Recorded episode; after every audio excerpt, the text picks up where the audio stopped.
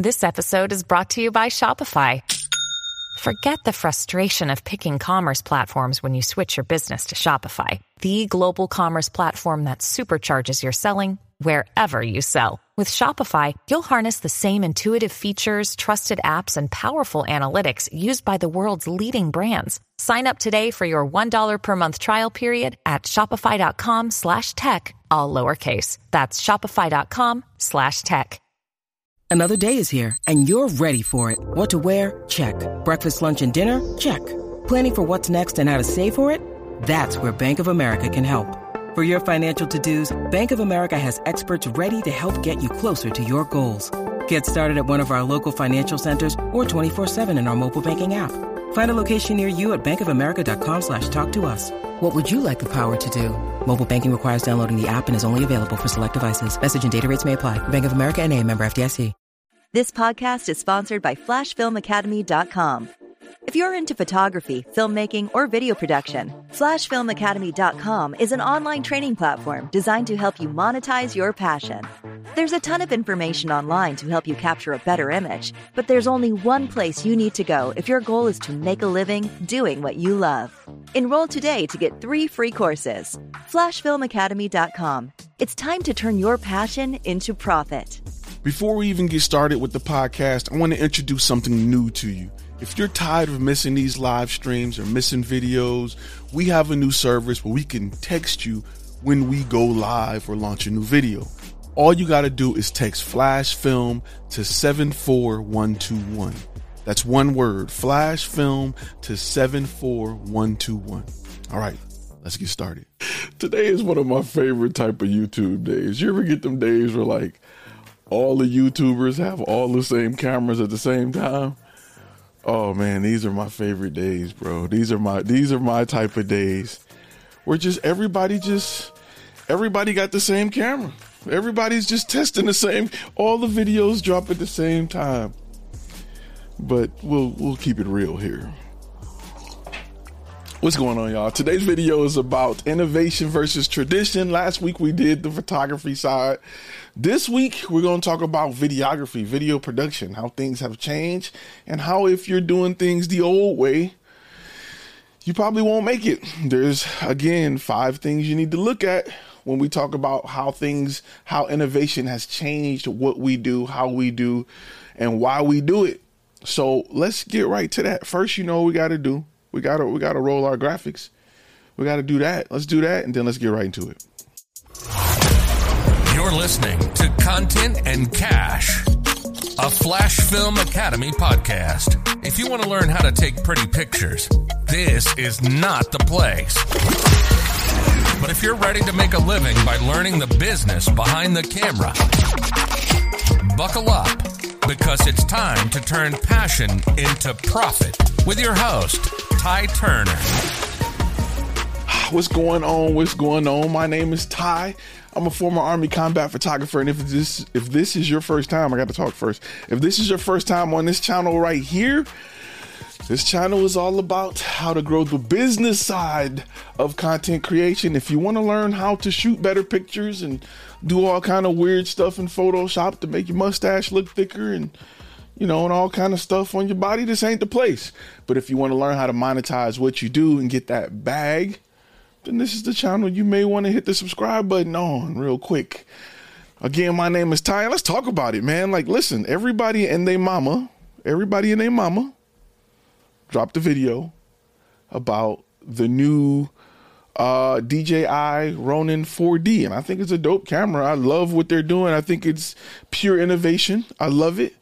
Um, there are some things that I feel like they they did right. Most of the things they did is right. Like DJI is coming for, you know, cinema cameras like crazy. I mean, there's nothing you can do about it. Their their sensor, the uh, full frame sensor, 6K, 8K, is no joke.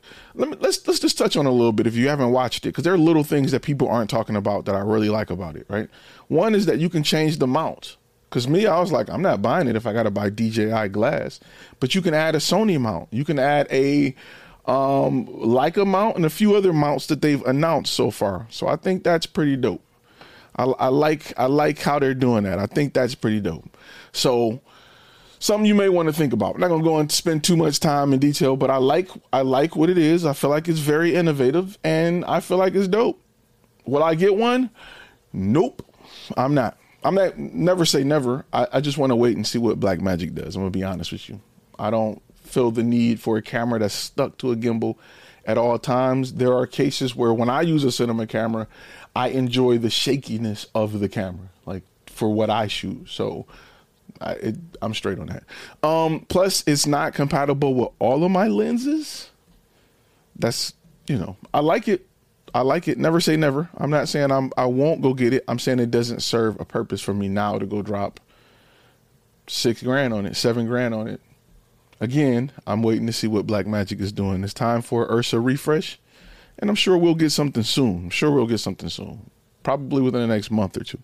Anyway, really, really quick. This channel right here, it's sponsored by us over at Flash Film Academy. Join the gold membership be a part of this chat like our gold members are going to come on later and get access to over 200 hours in lectures and be a part of the community real big you want to support this channel you support this channel by going to gold.flashfilmacademy.com that's our sponsor for the day um yes so let's talk about a few things right let's talk about the importance of understanding whether or not your current business model business practice is innovation or is it just this old school way of thinking? Real quick, good looking out, Jim, on the super chat. I appreciate you, brother. I'll probably see you in a little bit. Appreciate you, appreciate you. Um, so let's talk about that because I think a lot of people don't really think about, you know, am I doing something that's tradition? Am I doing something that's old? Um, or am I doing something that is new? You should be thinking new you should be moving towards the future because a lot of things change. There's a lot of different variables as to um, just how business work and things you need to do in order to stay profitable, to stay moving forward. Uh, and if you aren't doing those, then you may run into some problems. You may it may be difficult for you to make a profit. And I want to make sure you understand what it takes to be profitable because I can you can go anywhere else to learn how to take better pictures and do all this cool color grading stuff and all of that is great. I'm not knocking it. I love it. I myself, I'm a big fan of learning how to shoot better, how to be more creative. But at the end of the day, if you don't learn how to be profitable, none of that matters because you can't buy the gear that you're dreaming about unless you plan on going to work for six weeks so that you can spend money on a $6,000 camera and you don't understand how to get that money back. Right? That camera's not going to make you $6,000. So you want to make sure you understand how to make money. So when you do decide to buy this gear that they're flashing in front of you, it is a business decision and not just a want. Big difference. Business decision and not just a want. Apple just dropped a whole line of MacBooks and MacBook Pros. And if you're, you know, if you edit a lot and you need the speed, it's a business decision. That four, five, six thousand dollars you spent on that laptop will be written off and it will totally make sense. Um, I myself jumped on that train because I'm I live and die off my laptop. I'm just that person. I don't want to get big Mac Pros. I want laptops. I like to go edit in different places, and sometimes I get different creativity if I just leave my office and go sit, you know, in a in an IHOP and edit footage. That's just me. I like to be free like that. Like that's just what that's one of the the things or parameters to working for myself that I put in place is that I have the option to go other places and work and see different things. I love that about what I do. One thing I miss about being in the military is we were never we wasn't in the office that much. We were out in the sun. We were doing stuff. We were busy. We were dirty. We kept doing stuff. I kind of miss that. Going to corporate America, you're in that cubicle, it felt like you're in prison it just wasn't i just i wasn't crazy about it. And one thing i knew for sure is when i started when i when i started a company there were some things that i wanted to happen. And one of them was i wanted to be out and about as much as possible. I love that because i get to go film. And i also get to go edit and take calls and do things in other places that it makes my life better. It makes what i do it makes me love what i do. Um so it's up to you. It's up to you so let me talk about a few things real quick. Let's talk about innovation versus tradition. Let's talk about the number one thing, or we're to go in order of five things, kind of like we did last week. Um, you want to think about how is this product, the product or service that you offer, changed, right? because a lot of people aren't aware of the changes. 20 years ago, if you were a videographer, you probably did at best some boring training video. You either did commercials. Pause for a second.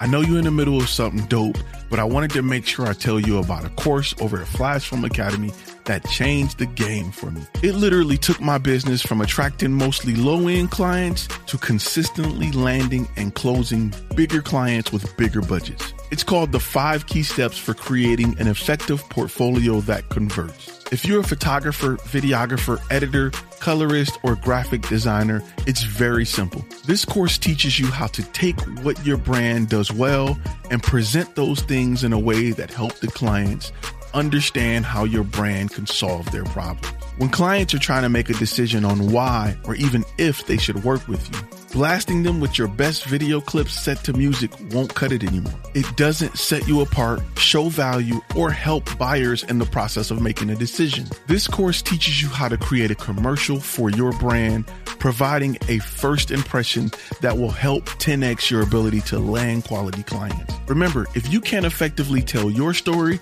clients won't hire you to effectively tell their story. Go to flashfilmacademy.com today to get started. Use promo code POD5, that's P O D 5, to save 15% off this course.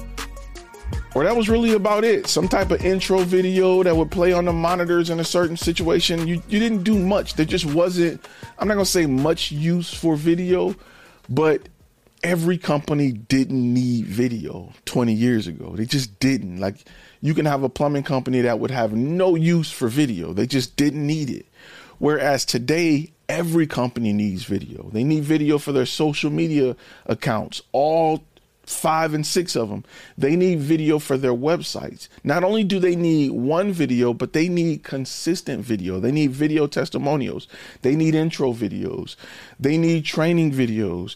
They need videos for their video for their uh, recruiting page. They need videos when they post a job on CareerBuilder. Um, they need videos for all kind of stuff, and it's it's great that they are starting to be aware of this. Um, and you want to make sure that you understand how it has changed. You don't have to just work for the news company in order to be a good photographer or videographer. You don't have to go into filmmaking and make movies to find ways to be creative with your camera or make a living with your camera. And that has changed a lot just 10, 20 years ago. Uh, and if you understand that, you won't build your business with the advice that you're getting from um, you know, you won't build your business from the advice that you're getting from people who were in business 20 years ago. Brandon says, Hey, just join the gold member through the Flash Film Academy. Is it different than joining gold member through YouTube? Absolutely. I'm actually asking people not to join the YouTube gold member. If you click on it, there's a video that tells you to join through the website because one, it's cheaper. Two, um, it gives you access to the community and all of the lectures. The YouTube version don't. So I'm trying to phase people off of YouTube to the Flash Film Academy because I can give you so much more for a whole lot less. Well, five dollars less. Um, so let's talk about just a little on one a little bit more. Who's the product for, right? Or or and and like I said, the the the group of people that need your services is way greater than it used to be and how often they need your services is way greater than it used to be. Number 2, let's talk about who is it for? right? Again, we touched on this a little bit with number one. 20 years ago, it was for newscasters, maybe companies who could afford to advertise on TV. Maybe, and it wasn't a lot of them. It was your car dealerships. It was a few places late night that you would see with commercials. Maybe a construction company, really high end companies who could afford to be on TV.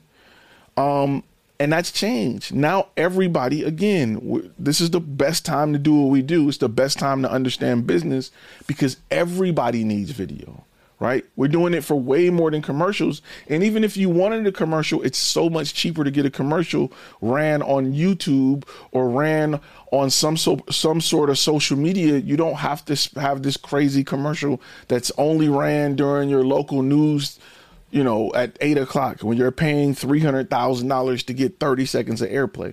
Now they can spend three hundred dollars and get a video in front of potential clients on Facebook or YouTube all day and night and get and actually get more bang for their buck because they're getting in front of a more accurate audience. So it's not like it used to be. Now a food truck can afford commercials where back in the day a food truck wouldn't even think about marketing on that on that level. They just didn't bring in enough revenue. Some restaurants couldn't afford marketing on that on that level. Now everybody can afford marketing on that level. So you want to be mindful at the fact that your client base just opened up and you offer a service that's now available to everybody and not just a small group of people. It used to be 10 or 12 video production companies in your area fighting for work. Now it's just a gold mine. Like we live in the best era era of content creation because we're right in that era where a lot of people don't have it they're they're starting to realize that they can afford it and there's still a lot of opportunity right? Let me give you an example. Um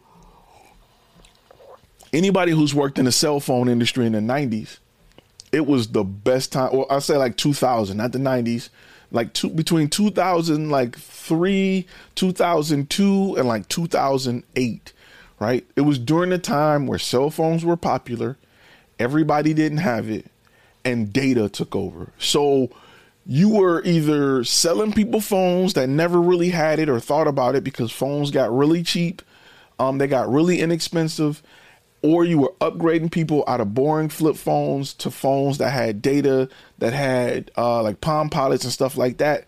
And and if you were like in the business at that time, you understand what I'm talking about. It was commission based. You made a lot of money because there was so much opportunity because everybody didn't have a phone. Everybody didn't understand it um, everybody in the beginning couldn't afford it and then they realized they can afford it. And then you had great technology like startex and things like that that really pushed people in the door to get phones. And and the cell phone industry took off whereas compared to now everybody got a cell phone. Like rarely are you activating new lines. You're trying to steal clients from somebody else or you're upgrading people. It's not like it used to be where you can meet 10 people and seven of them didn't have a cell phone or they were on some prepaid, you know, service that you can pull them over to getting them a contract. So right now, a lot of businesses understand they need video. They know that social media is the key to marketing. They know they need to market, but they don't know how to do it. So it's perfect for someone like yourself who can help those clients really do it. And I talk about this heavy in module one. For those of you who've taken it, they know what's up. I go into real, real good detail as to why right now is just a gold mine. Like get in, understand the business, start getting it. Like right now, because I don't, I can't predict whether or not, you know, where it's going to go, whether or not iPhones and stuff are are going to continue to be good enough or offer AI to help you just point and shoot and just do it. Like I don't know, I can't see the end of this open field, like this open gold mine, but I'm sure with technology things are coming. Like I I can't predict what it is, but everything evolves to the point where we no longer need it. I mean, just look at how many devices your cell phone has replaced unknowingly, like voice recorders gone, camcorders gone remotes gone. Like everything that you never even thought that it would go into that area is gone. Like iPads, I mean iPods gone. Everything is just it's eating up so many different things. A flashlight. Most people don't even buy flashlights no more. They just use the flash feature. Like stuff like that are things you never thought of. Like I never thought of my iPhone eating up sales of flashlights. Like that's crazy. You never thought of iPhones eating up sales of portable radios and even two-way radios. Like for what? We can get an app and chirp back and forth, kind of like the Nextels uh, that was mentioned a little bit earlier. So there is no telling what may eat over into our market. So take advantage of it now. Stop putting off understanding the business side, starting the business, growing the business. Because honestly, I'm gonna be honest with you and and this is just how a lot of business owners look at at things, right? Get in the industry while it's hot, make money, invest in other things, and be able to and, and build longevity, build wealth that way, right? Don't just stay, you know, in that one area. Invest in other things. There was a company back in the day who invented the um, who invented the tape deck that went into the uh, headphone jack Back in the day, if you had a CD player or you had something that and you had a tape deck in your car, you didn't want to switch out the whole unit, you didn't really have the money to, you can get this little tape looking thing for your young people. You plug it into the tape deck, it'll, it'll act like it's playing a tape, and the cable will run out. It will be an aux cable, and you can plug into whatever device you want. Well, the companies that made that made hundreds of millions off of it, but they knew it wasn't going to last. So the guys who did it start putting money in other places. Let me buy some real estate. Let me do this. Let me do that. So as a business owner, as a entrepreneur, as someone who's looking to create generational wealth, which can be done in this industry, those are things you need to be mindful of. The money's going to come. What am I going to do with it? I, I don't want to, I'm not saying I don't want to do this forever because I do, but I also want to be smart about my moves. That's why a lot of artists you see are dead broke because they didn't invest in other things. And then you have people like Jay Z and Master P who invested in other things. So when their money dried up, when their rap money or music money dried up, they had other ventures. So that's what I'm kind of sharing with you, you know, now to just think about the longevity of your success. That's why right now is the best time to get in and, uh, you know, do as much as you can. You want to definitely do as much as you can. So again, let's talk about number three. Number three is how do I market that product, right? How do I market my ability to be a video production company? The way you market your ability to be a video production company has changed. Traditional was yellow pages, newspaper, commercial. Now it's social media and other ways to get in front of your audience. What I teach, and I'm gonna pop this up here again because I'm gonna keep punching y'all in the throat with it because y'all think, well, what could be in the course? What I teach is ways of understanding who your target audience is so that you know where they look for businesses like yours. They will literally tell you, they will literally tell you, I go to X, Y, and Z to find businesses. And all you have to do is get there. And I and I, I share a story um, about working with dentists and finding out that a majority of dentists in this square area that had probably 50 dental offices between dentists, um, hygienists, and orthodontic offices, it had probably about 50 to 90 of them. A majority of them belonged to a particular country club, right? I'm not, I'm from the hood. I've never been a member of a country club. Let me be real with you. I don't, I don't. I ain't about that life. I knew nothing of it. I just didn't know. I'm gonna be just just me being 100 with you. Like, what you want me to do?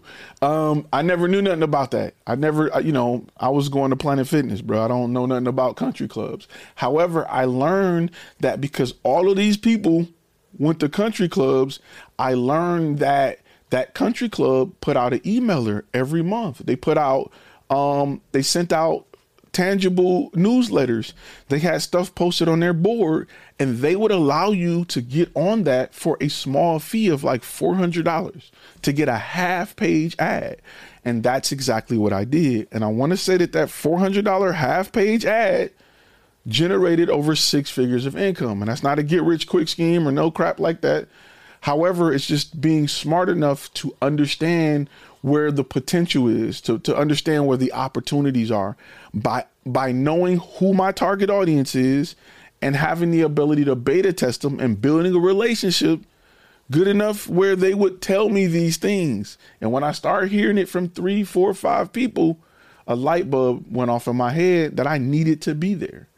If y'all are there, I need to be there. And I and I didn't even include all of the businesses or business owners who were outside of that industry that were there. It was more than just dentists and hygienists. It was a lot of people who were there that had construction companies and all kind of stuff. So here I am spending $400 a year, not a month, a year that brought six figures in was a much better move for me than spending $400 a month being on Google. But if you don't understand how to do that, if you don't understand how to lock down who you are so you know who you appeal to, if you don't understand how to talk to the people you appeal to, if you don't understand how to build the relationship so that they will give you information, and then if you don't understand how to compare it with information from like minded people to look at the opportunities you will never get to the point where you know where to market. That's why I teach you how to think and not what to think. That method can be applied no matter where you are in the world or what your niche is. That's some of the stuff that we kind of go in detail about. And I want to make sure that I punch you in the throat when it comes to that because you need to start thinking a little bit deeper about marketing. Everything can't be solved with a pay per click campaign. Everything can't be solved with just SEO. Everything can't be solved with a magnet on the side of your car. Everything can't be solved by word of mouth. Everything can't be solved by just a networking event or just having a booth at a conference. Some things require you to put, you know, A and B together so that you can get better results. And if you are around people who want to buy from you or who have bought from you, and you are specific enough where you identify with their pain points, they will tell you how to find other people with those same pain points. There you go. Um, that that's a that's you know I, I should have put up my uh boom. There you go. That that should have been up for that. Now you know, and no one's half the battle. All right, let's talk about number um four. Right, number four talks about how do we deliver or provide the service. Number four talks speaks to that in general, and you got to think about. Let's go back. Let me take you back 20 years ago, right? You deliver video was on a DVD, a VHS tape, something like that. It was a tangible item that people wanted in their hands. I want the tape. People will fight you for the tape, like pictures now. People back in the day, they didn't want digital. My friends would they thought I was crazy because I would check the box and pay extra to get my my pictures on the DVD. They literally, I, I BS you not. They literally thought I was crazy because I wanted all. When I first seen it at, at uh was like CVS or something, Rite Aid back in the day, Perry Drugs, whatever old school. When I first seen it, and you can click the box to get all your images delivered on a DVD or a CD, I was like, this is it. I don't care about the printed pictures. My friends thought I was nuts. To this day, I still have those CDs. I don't even got a CD around to put. Well, actually, I do. I still got all of those CDs, those images in the highest possible quality, and they have tangible pictures that have faded or been scratched or been damaged. I was just looking ahead at the future. However, understanding that you still can't deliver images the way you used to or video the way you used to, you got to look at how clients want you to deliver those products or services now. If you're, just like I said, you're in photography, you probably could sell prints and frames 10 years ago Today they're like, for what? I don't want a tangible picture taking up space that I gotta dust. No, just like you probably don't want to dedicate a whole room of your house to albums anymore. You don't want to dedicate a whole wall in your game room or whatever, your living room to DVDs anymore for what? I got this little bitty ass box that sit on top of everything that plugs right into my TV and I can scroll through all the movies I ever wanted to watch on Netflix. Why do I need to dedicate my whole wall to DVDs? For what? So the way content is being delivered has changed and you need to understand that so that you can offer a valuable product. If I'm if I'm if a, if I got to upsell and I'm trying to upsell you to come get a DVD, people gonna look at you like you crazy. Like what? I don't want this on DVD. Now don't get me wrong. You may meet some people that's like, yo, let me get that on DVD. You may meet some people that's on that. Most people aren't. But for the most part, no, not a good look. So we, whatever you do, you need to understand that how you deliver it is extremely important. I use a lot of Vimeo. I use a lot of um, YouTube for clients, and we manage their YouTube channel. We were doing some 360 degree videos. How do we deliver it? Via their YouTube channel. Now we got our foot in the door. Now we start marketing their YouTube and other social media. Um, so those are things that you need to think about when you're working with clients because somebody's giving you information that's old, talking about tapes and DVDs and you know yada yada yada. Let me give you let me give you an example of this that's not that old that's to make you think. Hold up. This 4K fight, 8K fight, right? Quality, quality, quality, quality, quality. Two, three years ago, people were like, oh my God, he's delivering in 4K. Wow, we need that. Now, Business owners are conscious as to how long things take take to load on their website.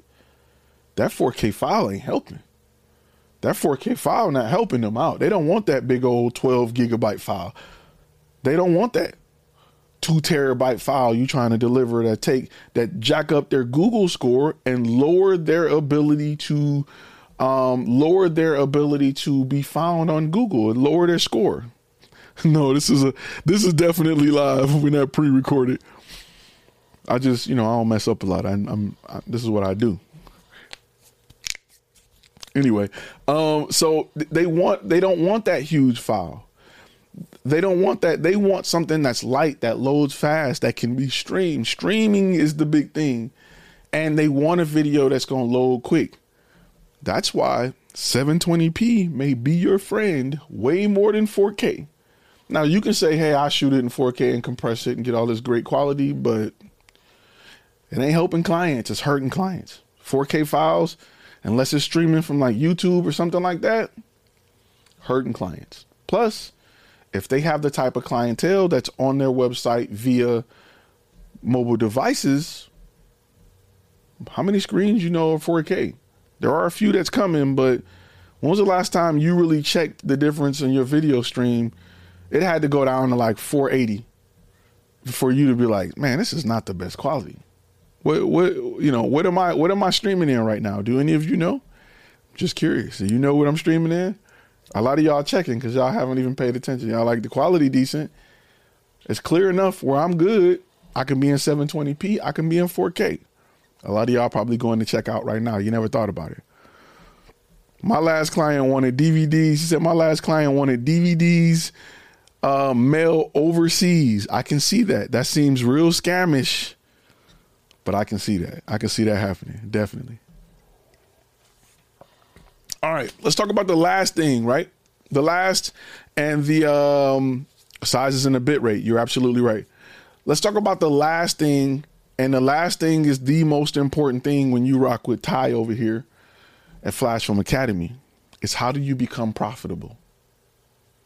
Becoming profitable as a content creator, as a video production company has changed, right? It used to be a whole lot of money in the licensing side of it because anytime you shot a video, it was going to be on a commercial or something.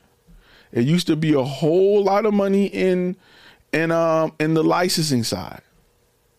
It's not that much money in the licensing side anymore because a lot of people are just putting it on their YouTube channel. They're not looking to shoot commercials with it. Liedrich, absolutely. I'm shooting in 4K at 60 frames a second. Now you know. Um, so you can you can if you're watching the 1080p or 940, if you are on a device that support it, you can kick it up and see all my blemishes and skin and every hair, everything. You can see, you be like, man. You ever watch Ren and Stimpy and everything look cool until they get that one detail shot where they zoom in and it's just like whatever they show on look mad gross. Yeah, that's what's gonna happen when you hit 4K. Anyway, so um you gotta those are you know, you wanna be profitable you want to be profitable, you want to be profitable, you want to be profitable. Nothing else matters if you're not profitable. Profitability needs to be up front and center number 1. Profitability needs to be the reason you breathe in the morning. You got to put profit first. Absolutely, Alex. You got to be profitable. That's all that matters in business. Nothing else matters in business, right? Let me tell you, even when it comes to nonprofits, don't let the name fool you. The Red Cross care about nothing but being profitable. Nothing but having the ability to pay their CEO, keep their facilities going. They're not going to go out of business for you. Even though it's a nonprofit designed to help you, they're not going to go under helping you. Nah, they got employees to pay. They got to pay a lease. They got to pay for stuff and and have systems and processes and they need liquid cash to do things. They're not going to go out of business helping you. They want you to feel that way, but they're not. Go Google what their CEO makes. I'll let you do that. Anybody want to post that amount? Let me know. Post post what the CEO of the Red Cross makes. It's going to blow you away. Um, so go look into that. That's why I don't. When you work with nonprofits, um, when you work with nonprofits and they try to shortchange you based off what they, you know, well, we just we're doing it for the kittens. I don't give a damn about them kittens. Cut my check. I want to help the kittens too, but I'm gonna help them with you cutting the check. So it is. I mean, they'll try to work you if you don't understand, but it is what it is. You got to know better. That's why I'm here to help you. So the thing is becoming profitable, being profitable. You got to find new ways to be profitable. The old way to be profitable was eyeballing a job and then spitting out a price for that job that hopefully left you enough room after cost to make some money. That's the old way. That's tradition. That's how your uncle them did it. That's how picture man in the club, picture man. It cost me two, three dollars a picture, but if I sell them for five, I get to make money. That's what the old picture man, you know, would do. You ain't the old picture man. You you you you got a whole business. We're doing something completely different. Goodwill Salvation Army 2 CEO makes $1.7 million. So Red Cross CEO makes $694,000. I think they make more than that. 600,000 in 2016 asking you to send in your money. Just go ahead and think about that for a minute. Just just go ahead and, you know. All my gold members waiting to get in the room. Give me a second. I'm to let you in in a few seconds. When you start looking at business, when you start pulling the curtain back and you start understanding how business work, you'll start to realize these things. Cuz a lot of stuff you don't know, but it hasn't been presented to you for a reason. Here we go. He said, I'm down the rabbit hole. Now, Goodwill CEO and owner making two, he made profits 2.3 million. I think that's what they paid him. I think that somebody's, one of those CEOs are making like millions of dollars. No joke. Yes. Those are things you got to think about. Media Smith just posted a link. Check that link out if y'all can. The highest paid CEOs, yeah, so look into that. Think about it. That's what I want you to think about.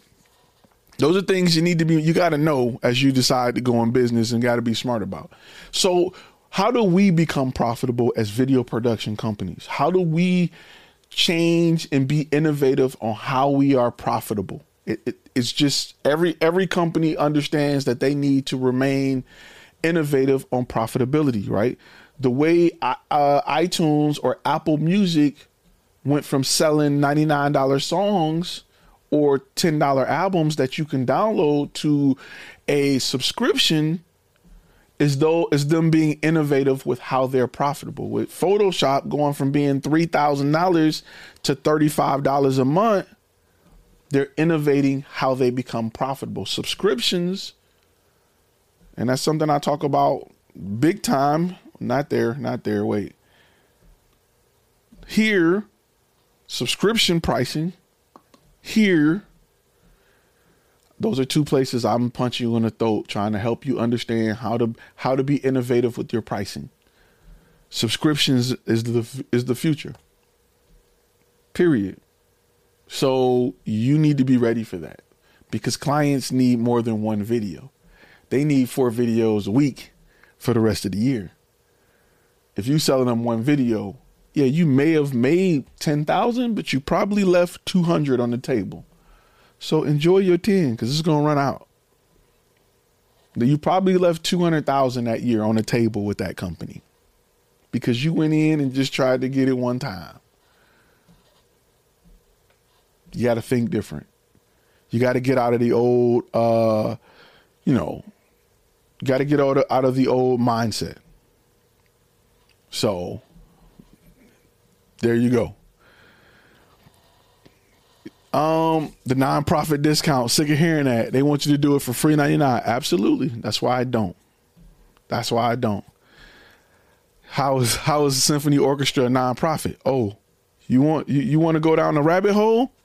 Here you go. How is the NFL a nonprofit? Google that. Where's my button for that? No, that's not it. Perfect. watch one of these. You get it. Bruh. How is the NFL a nonprofit?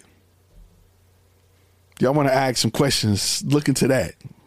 FBI, Joking.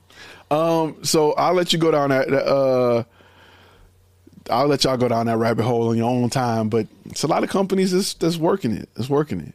Um, stock videos. I like I like that. Visual says some of my stock videos have sold multiple times and it's money coming in over and over again. Stock videos is a great way to be innovative and be profitable using content. That's a, that's a really good way. I tell people all the time. And here, let me uh I'm gonna keep doing this because because we got it. In the contract pack, when you do video production, guess what? It says that we can use this footage for stock footage in that contract, it says we own the footage and we can sell it to stock footage sites. That's something you need to have in your contracts because the client can find it and be like, yo, the X Files, I was looking for the X Files sound effect. I don't know what I did with it. It's, Bruh. I don't know. There we go. There we go. So you, those are things that, um, just ways to be innovative with content with content. I've I've had it where we've hosted um, podcasts for companies, right? We we will pay a subscription fee. We'd host it. Now, even though we would host it on something like Anchor, that's free. But we'd host it, included in the price to record the podcast, and then the ad revenue becomes ours. There you go. I was working out a deal with it with an NBA player to shoot his video. In exchange, I just wanted his ad revenue. He had to pay me nothing.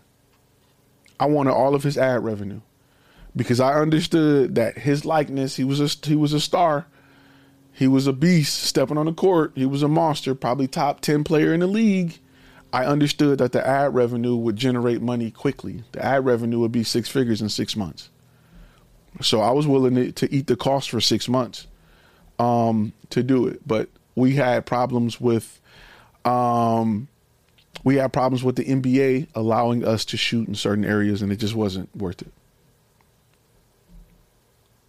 Just wasn't worth it. Good call on the contract. People will buy uh, weddings as such in five second clips.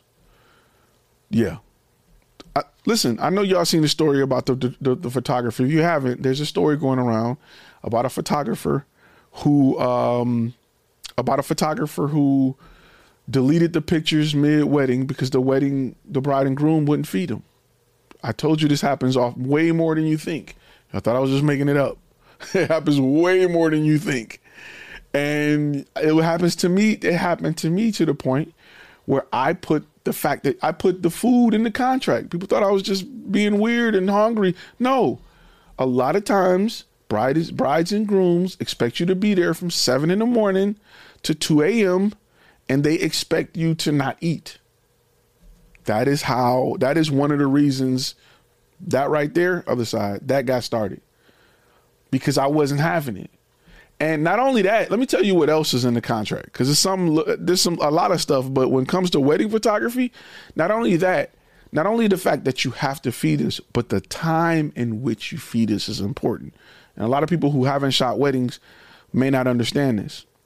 The you need to feed me and my staff immediately after you feed the bride and groom before you get to anybody else that's even in the party let me explain why. This comes from experience. All my experience, wedding photographers will get it in two seconds. When you, if you feed me after you feed everybody else, by the time I get my food, the bride and groom is done. They're around walking and talking. That means I'm woofing down a food trying to get back and capture pictures. The only time during the wedding where I don't take a lot of pictures is when people was like this when people are eating, that's the only time you get not to take pictures. So if I get my food right after the bride and groom, I'm usually done when they are, and I'm eating during the time that I won't be taking pictures because everybody's eating. But if you give me my food after everybody's food, the bride and groom done, they around talking to people, they in the photo booth, they having fun. I'm wolfing down food, getting heartburn trying to get back to take pictures of the bride and groom that's out greeting people now. So not only do I need to eat, there is a time in which I need to eat. That just comes from experience. All of the contracts are set up with clauses like that that were taken from real life experiences. And, you know, it wasn't just me, it was other photographers. We did polls and questionnaires and got stuff from other people. So that's why contracts are huge Contracts are a big deal, super big deal. So check those out. You get time. Um, good questions popped up. Um, footage is like a bank account. Let me see.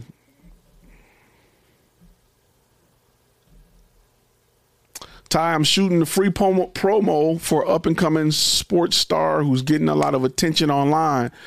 How can I make the most of it? Unless you have a ongoing, like unless you have the ability to create ongoing video, it's going to be difficult getting it off just one. You can use their likeness in your demo reel. It will help you in your website. That's probably that's probably the only place where you can get something off of like an instant one time shoot. It's almost like an endorsement deal a little bit. You know what I mean? It's almost like an endorsement deal. If you go to my website, Flash Film Media, you'll see football players, you'll see stars, you'll see presidents. Just having that there sets me apart from other people. And and it can do the same for you. It's called brand association, unless you get caught up with something like, you know, you got you work with a star and something like OJ or something happen where it's it could tarnish your brand, then you gotta go pull it. You gotta go pull it. So think about that. So again, number five is, is is ways to be profitable, right? You want to make sure you're profitable in the right ways, depending on what your niche is and what you're delivering. You want to make sure you find profitability in doing Instagram versions of the video, Snapchat versions of the video, TikTok versions of the video, YouTube versions of the video. It's up to you to research the difference in video that they ask for. I know what bit rate TikTok work with, what uh what what the framing is, what resolutions that they want. I know the resolution and bit rate that Facebook wants. I know the maximum bit rate and resolution for YouTube and th- that's something that I can create something for each I can create I can take the same video and make different versions for each platform but I'm gonna charge for that. And there is profitability in that. You couldn't have got that 20 years ago, 10 years ago, probably not even three years ago. So understanding the importance of adding a QR code. Going through the pandemic, it kind of pushed everybody into learning how to work QR codes and scanning them. Even grandma got to go to the restaurant and scan it. Now QR codes are profitable. So if I add a QR code to your video, that's an upsell. That's an add-on. That's in, that's an innovative way to be profitable that wasn't there three years ago. Those are things you need to think about as you approach your client, as you look to survive in this industry. So make sure that um, make sure that you understand that. Did you use a specific legal agency to help develop your contracts that you recommend? Absolutely. Absolutely. Yes. Yes, we built them from the ground up. I literally, I literally saved up, went to different, uh, went to a, a, my my lawyers, and I said these are the different problems that I'm having. Write me something to prevent me from having these. He was like, "Say no more, chief. I got you, chief." He didn't say that, but you know what he said. So absolutely.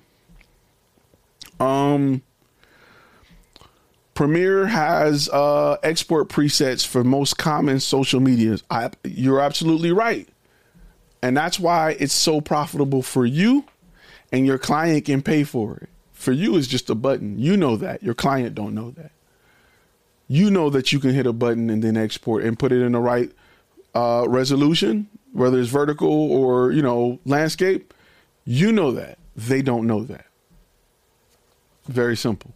Just like your dealership can unlock features in your car with a software update. They're like, hey, if you just plug your USB cable in here and click yes, bam, now you got navigation. But you don't know that. You know what I'm saying? So those are things that can be upsells that cost you nothing and can be an extra two, three, five hundred dollars per video. Now you know.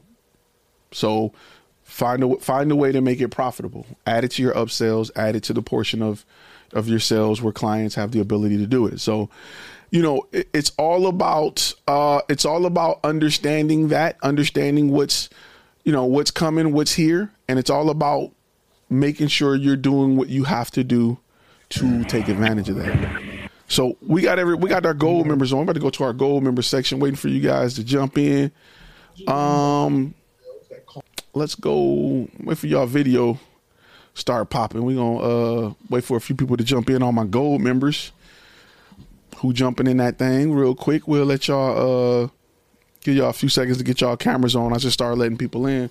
But those are five things that you need to that you need to know when you um those are five things that you need to know when you go in this industry. Very important. When you when you're going into this industry, when you're trying to prepare for, um, you're trying to be innovative, you don't want to be a traditionalist in an industry that is a computer based industry. This industry is moving with all other technology. members. So make sure you guys, uh, your your microphones ain't turned up. Uh, give y'all a few seconds to get y'all cameras on. I just See, because I hear, uh, yeah, I hear somebody perfect, perfect. Um, yeah, let's go ahead and switch over to that view. Where's my button at? Boom, and then we're gonna, uh, we're just gonna go ahead and that's that's really not that's really not what I was trying to do. Uh, you know what I'm saying? That's what I was trying to do. Bang. We'll go ahead and do that. How y'all doing today? Everybody on? Everybody can hear me? Uptime. What's going on? How y'all feeling? Feeling good, feeling good. Perfect. Doing great. Perfect. Perfect. got a, Scott's got a new addition to the fam. So Oh yeah. yes, I do. Oh yeah. For those who don't know, when we go uh when we go off air and we go to what's called after hours, we talk about all kind of good stuff.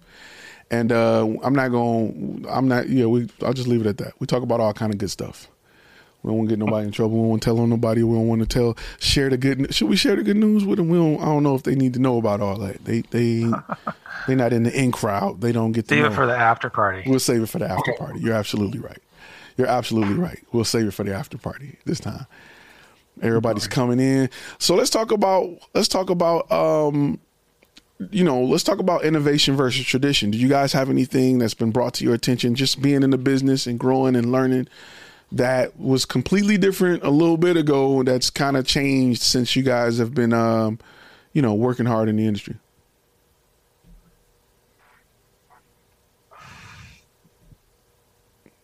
Y'all, y'all went quiet on me. They're like, no, we gonna say, just I'm probably going to sit fairly quiet for most of this just because I'm really new getting into this. Um, so just sort of new to the community, new to getting into all of this, and I really just want, I guess, hear as much as possible, learn as much as possible from you guys because it's awesome just to be on a call with you alone, Ty, let alone everyone else there. Well, hey, I appreciate you being on, man. I love it.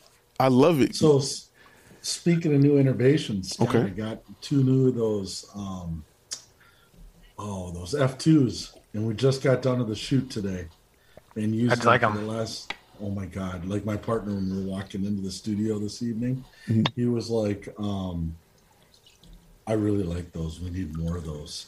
Like, we already got two. So we need more." It's crazy to plug that mic in and not set a level.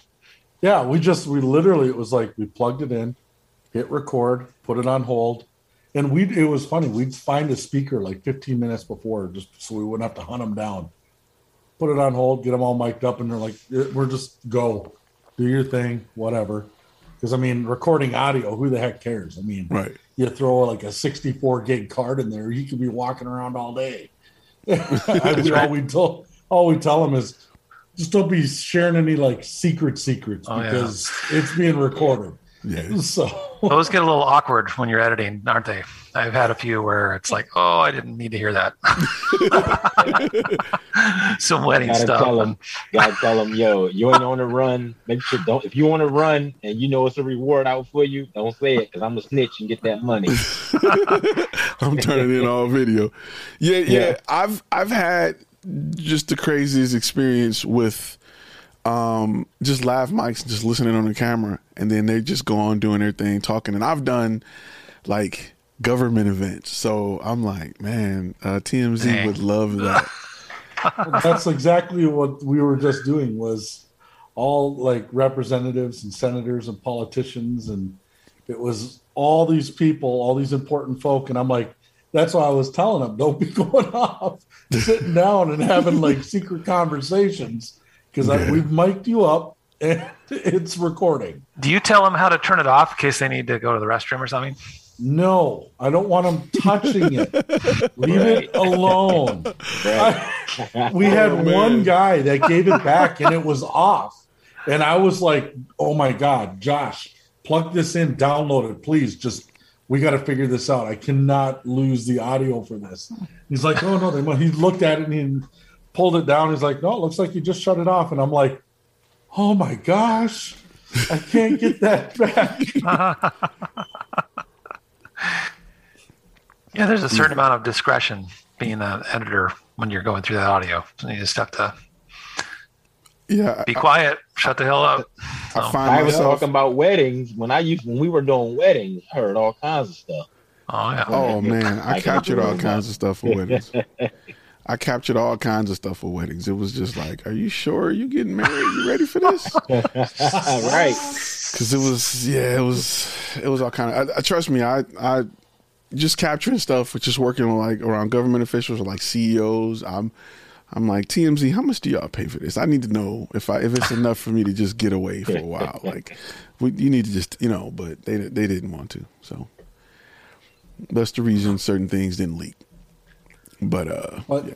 it's always innovating in this industry. Mhm. It's, I mean, I came from, as you know, IT, and that's always, you know, changing. And this, I think I almost find this as exciting because it's always changing. And I'm on here already. I'm already spending the check Ty. Mm-hmm. So I'm on here on Amazon researching, like, oh man, we don't have that. That'd be kind of cool. Oh, that'd make life easier. Yep. Really?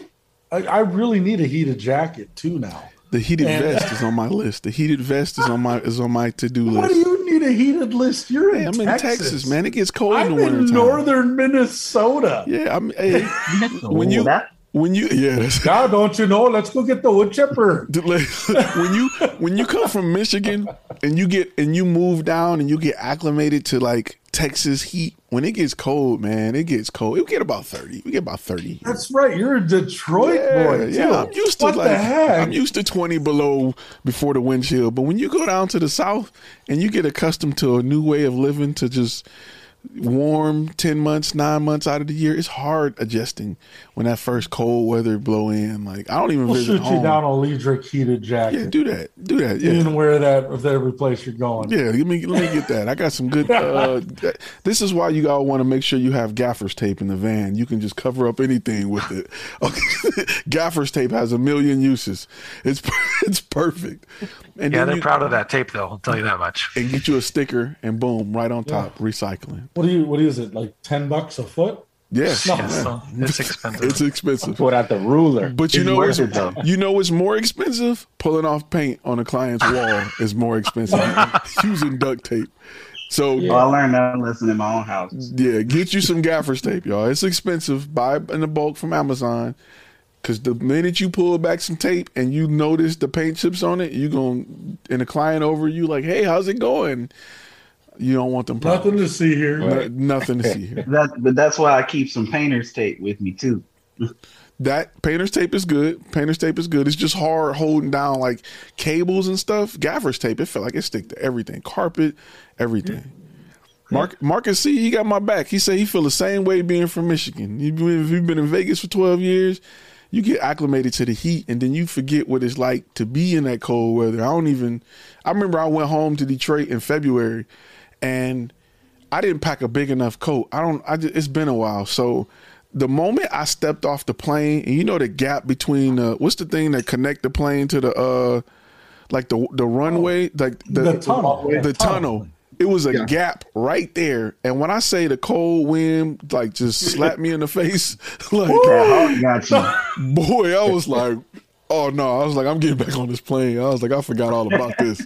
I don't want these problems at all. And it was, yeah, it was rough. It was a rough, uh, it was a rough time. But So here's a little trick I've done with gaffer's tape is um, start peeling it off and re-rolling it onto itself, and then you can take those little tiny rolls and put them in all your different camera bags.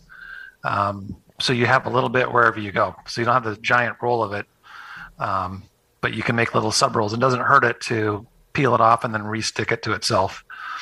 That's so a- you can have little little tiny rolls of that everywhere. That's a good idea. We used to also um on whenever we had like camera bags or anything, or we would also put put some unhook the uh the strap and put it through the uh gaffer tape so you always got some with you. But I just keep a ton in the van. I buy it by like the cart, and it just it's one of the things that stays in the van. I, I it just you know somebody would be like, this guy's crazy. He got C stands and tape and plastic and all kind of stuff. They're like, this is weird. But it's your van, man. You got to keep your van right. You know what I'm saying? Um, and you know, in the upcoming module three talks a lot about vans, whole lot about vans, what you need in it, how to make sure you're not getting sued. I need that module now. I'm It's looking at a van. It's coming. It's yeah. I mean, it's Van is in the plan for next year. the van is you can be a target. I just I, I can tell you by experience uh, when you're on the freeway and you're driving. Just think about this. I know I tell you guys to build brand and make sure that the company looks good, but also while you're on the freeway and everybody's driving next to you, they're passing all these signs that say, "We'll sue truckers and we'll get a million dollars." You get hit by a company, you're gonna get you a million dollars. Guess who's that company now? They're looking at you. You're that company now. You are that target. If we'll sue you and get a trillion dollars, they, they, I've had a lady literally drive next to me, and I seen her look up at the billboard, and she looked over at me, and just started coming into my lane. I was like, "Lady, you gonna catch these hands?"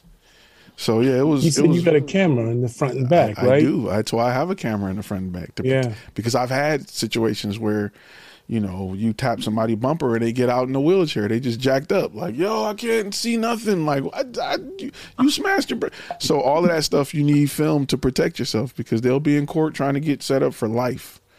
Life. Remember, I- I'm in a country where uh, somebody, uh, you know, they sued because their they, the coffee was too hot. So you got to protect yourself as a company. That was here. That was That was here. Said that was you. the- that was you. That was here, not me, Oh, but okay. uh, That's how you got that camera with that zero point nine five uh f zero point nine five. point all the blur, dude. It's it's a, it's a function of Zoom. Y'all know. Stop playing. Y'all need to stop. But no, yeah. That, okay. That uh, I believe it was. Uh, I got to verify with Valerie that, but I know she. Alex. Wait, what? Mm-hmm. On these lies because every time I open my mouth, Alex or somebody's got to be making jokes. Both the Alex. I'm just gonna be quiet. So y'all, whatever. Throw punch.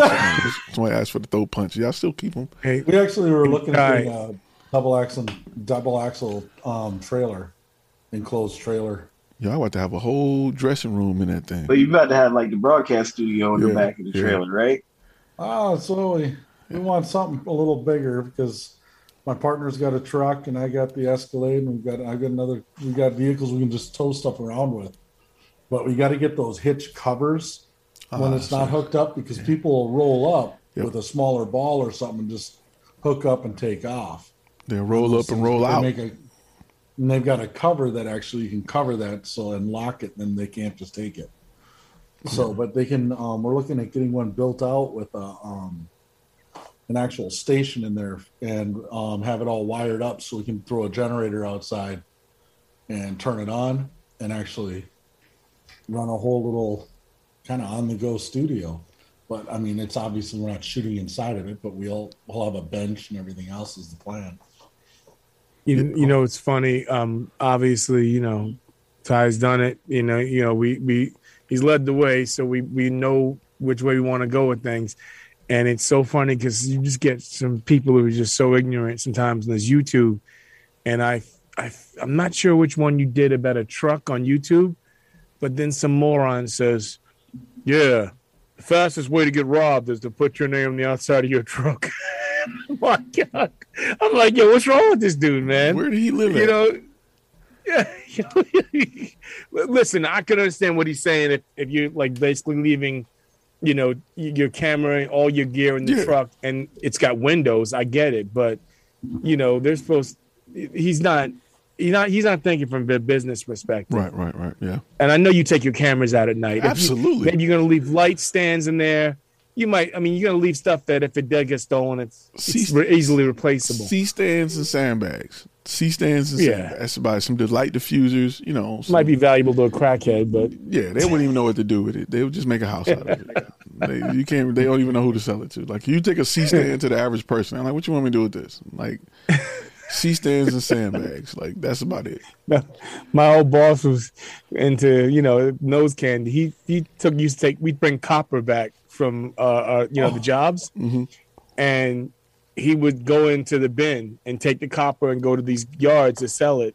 And one day I rolled up on him stealing, and he flipped out. What are you doing back here? I'm like, I needed to get some supplies. gonna fire you. He's like, get out of here. And then he sends a text. He says, "The next guy that comes back to this garage without talking to me first and sending a text message, you're getting suspended for a week." And I didn't know what was the big like. Why was he so upset?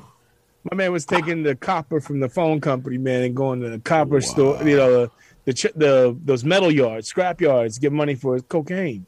Wow, crazy life. That's the that's the, the things you learn on Flash Film Academy. Always check on your boss when he's back in the copper getting copper, because you never know what he's going. you never know what he's going to do. now you know, and no one's half the battle. You'd be surprised, man. I've I've seen just I've seen just some of the craziest stuff. I've seen some of the craziest stuff. You you would be just shocked at in the military, out the military. Probably, I've seen some crazy stuff. I'll just leave it at that. I have a whole. Uh, we'll have a whole section dedicated to just the craziest stuff. In fact, we got an area in the community where I'm gonna start posting more about just crazy stuff I've run into. On yeah, that. one time I saw this this crazy joint on a live street. This dude he had this like green screen strapped to the back of a chair. and, uh, you know what I'm saying? Like, oh my god. Okay, so no, never so seen nothing like it, man. Let me okay, so for those of you, let me let me set this up for you because a lot of people don't know. When we go to after hours, we it's it's it's Moo. it's one hundred percent like Eddie Murphy raw. Like it's just it, it's everything goes. And uh Alex uh he demonstrated some new stuff that he bought that he had bought. Some new gadgets. This was the first time I unboxed it. This yeah, is my unboxing. He, he unboxed so I don't know what I'm dealing with. I understand that. It's not like I thought this was a good idea first and then I'm telling everybody how great it is. I'm unboxed it in front of them. So that's all I want to say. It was hilarious because it was. Do you still got it, or did you send it? No, back? I sent that right back. As soon as after the laughter died down. As soon as the laughter died down, I got the oh, return. Oh later. man, it was the it was it was like a green screen, like like it was designed to connect to your chair, but like put like a circle around the back. So it, in my situation, it would have covered this whole circle, and then you can just green screen out like whatever. But it was hilarious. It, it looked was, like a Victoria's Secret angel, man. It did. It, was, it looked like yeah. It, it was, was just with the beard. Like, yeah, it was with weird. the beard. It looked like. Yeah, a, it looked like a bumblebee costume with the wings behind you. It was just it was hilarious, and I, I, and it was just one of them things where you had to be there. If you would have seen it, you would have died laughing. it was yeah, it was funny, but yeah, do you know, hey, uh, you know, we all done bought something that we thought was gonna be dope, and just it wasn't. Like it was just you know, I didn't got all kind of stuff from Neewer that I thought what? was gonna be excellent. That was. I'm happy it happened in front of a group of my peers than in front of a client because I would I wouldn't have gotten the deal. If they, if, if they, if we went on a Zoom call and they saw that behind me, they would think I was into some kind of voodoo or something. I don't know, but absolutely, would have been a problem. It was hilarious. Uh, by, we laughed all night. Yo, by the way, I don't know if you talked about it. If I missed it, mm-hmm. uh, I'm just curious if you have any thoughts on that uh, new Ronin, uh, uh the DJI Cinema camera. Oh, okay, so we we can talk about it a little bit. Uh, yeah, I, I, talked about it um a little bit, but we can dive into it. For those of you who don't know, it's called the Ronin 4D, right? Um, and I like it. There's some things I like about it. I don't. I, I want to tell you that I'm not going to go buy it. Um, but there's some things that I do like about it. One, I like the camera quality. It's full frame. Um, it's 6K and 8K. They have a 6K version and an 8K version. Um, I think it's I think it's pretty dope. I like the fact that you can put whatever mount because one thing off rip that I was like, nah, I'm not doing it because I don't I don't want to use DJI's camera mounts. Is you can add your own mount to it because it's mirrorless. You can add E mount. Um, you can add Leica mounts. You can add. They haven't announced Canon, but they said that Canon mounts is coming. Um, so you can do a few things with it. The, the image quality is great. It's 14 plus stops of dynamic range. Um, I think it's 6K up to. I want to say it's 6K up to like 75 frames per second or 120 frames per second, something like that. You get ProRes RAW, ProRes, all the all the flavors of ProRes. Um, it's a it's a dope device. I really like it. It's a little bit on the expensive side, but I understand why. It's really innovative. It's going for 71.9 for the 4K uh, I'm sorry for the 6K and 11.5 for the 8K. Um, Nobody did 8K. Some people, hey, some people, you know, 6K 60, 8K 75, 8K 4K 70. 120. yeah. I think it's I don't know if you nice. Go ahead. But I, I- you know, again, I don't. If I was doing like documentary, a lot of running gun, I would be open to it. Um, it's from what I hear, it's super heavy. All of the YouTubers who just happen to have a copy of it the day it launches, uh, all of those guys who just gotta, they all gotta. It, you can't even buy it right now if you wanted to. You can only like pre-order it or whatever. Um, all of those guys, you can only reserve it right now, but they all got it, and they had it It's long all heavy for video. those YouTubers because all they ever do is test out somebody else's. camera. They don't know Right. damn So they're talking about it's heavy. It's really heavy. Ask, ask them the last project they went out and shot. Absolutely. You do got to yeah, you got to tell me what the deal is with the. For example, I told you me and Armando Ferreira had a run in because he got disrespectful. Like he asked everybody to give their opinion on something, so I waited and said I don't think it's a fair comparison between two cameras, and he just dismissed what I said like, oh, that's just silly. And I was like, "Yo, you're not come, you're not getting off on me like that, man." And I started calling him out and shouting him out in front of people, like, "Listen, I, I use my camera to eat. What about you, influencer?" And I started like getting in on him, and he's like, "Dude, I'm not an influencer. I don't like the whole, you know, Southern SoCal kind of." "Meet me at And I'm like, "Listen, man." so I, I kind of went back and forth, but the bottom line is, it's incredible. He has a copy of it today as well, along with Chris Jalapeno and all the other. guys. So don't tell me that you do this for a living. You shoot with your camera to eat, and you have it before everybody else does. I mean, don't get me wrong. Listen, I don't. Maybe I don't have enough subscribers where they call me. I, I only get stuff like cheap lights. Like they send me every little bitty four inch LED light in the world from companies I never heard of. I'm thinking you got to get two hundred thousand subscribers or something. I don't know.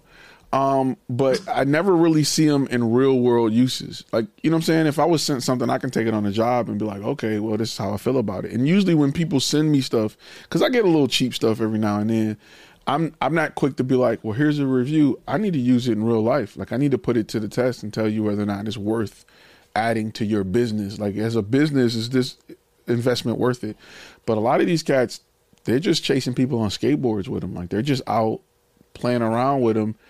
And I need a little bit more information than that to make a seven thousand dollar purchase. It's just that we got a lot of people who think that the gear makes the business, and they are willing to buy it because somebody on YouTube says it's dope.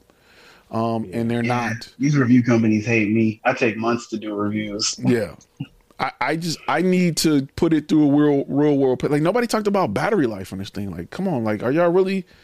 Like nobody talked about battery life. Nobody, not one person. they ain't had it battery. long enough to run down the battery. Right. I'm just like, man, Yeah. like, you know what I'm saying? Like, nobody talked about that. Uh, nobody talked about the quality think of the was, built-in uh, ND filters. I think it was full time filmmaker made a comment on it being uh, just over two hours. Yeah. Oh, really? That that Yeah. So with the Oh, whole gimbal don't get me wrong. and the camera itself, about two, two, two hours, two. all, I didn't even know he got one. Everybody, I seen like everybody got one. Yeah, and they were running around on skateboards. I was there on skateboards. I seen like three.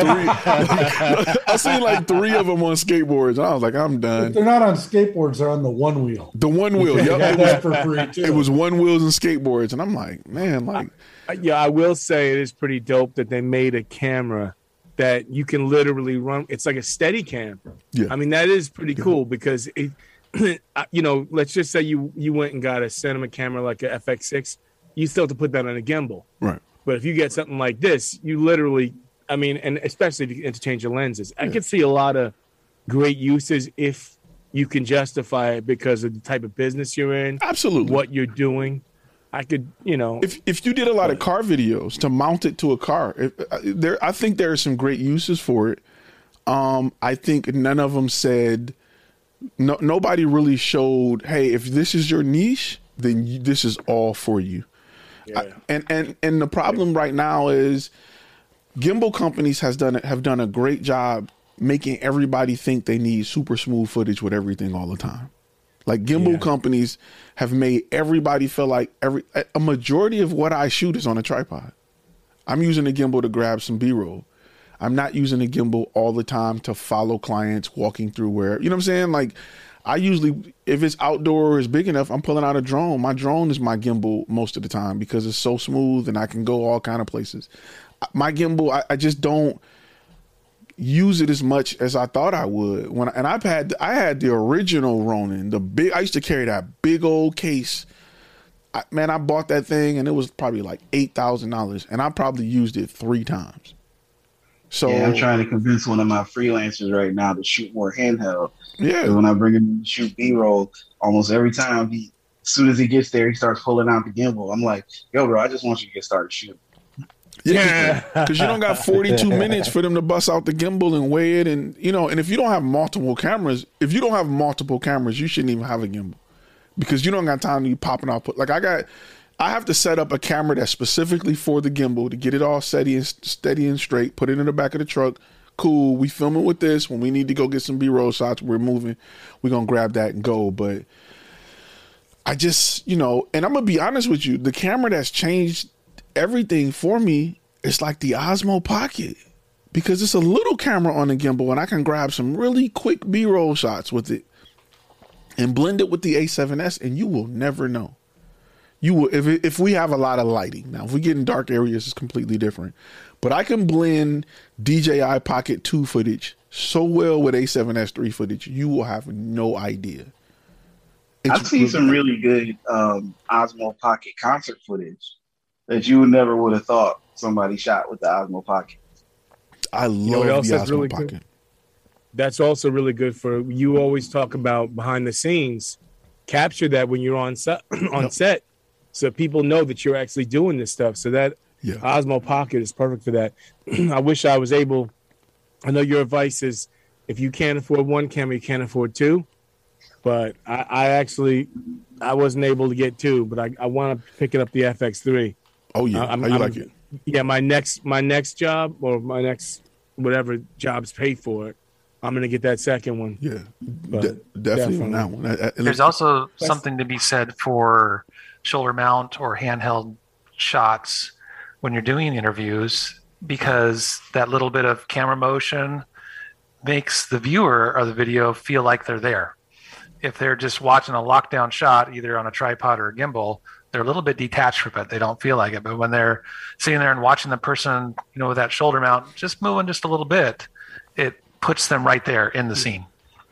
I've seen oh, like E ESPN and stuff do interviews where they get a wide lens or get it and they get right up in you, like right there with you, like it's close. You're like, man, why are they so close? But it, the shot is so dope, you know.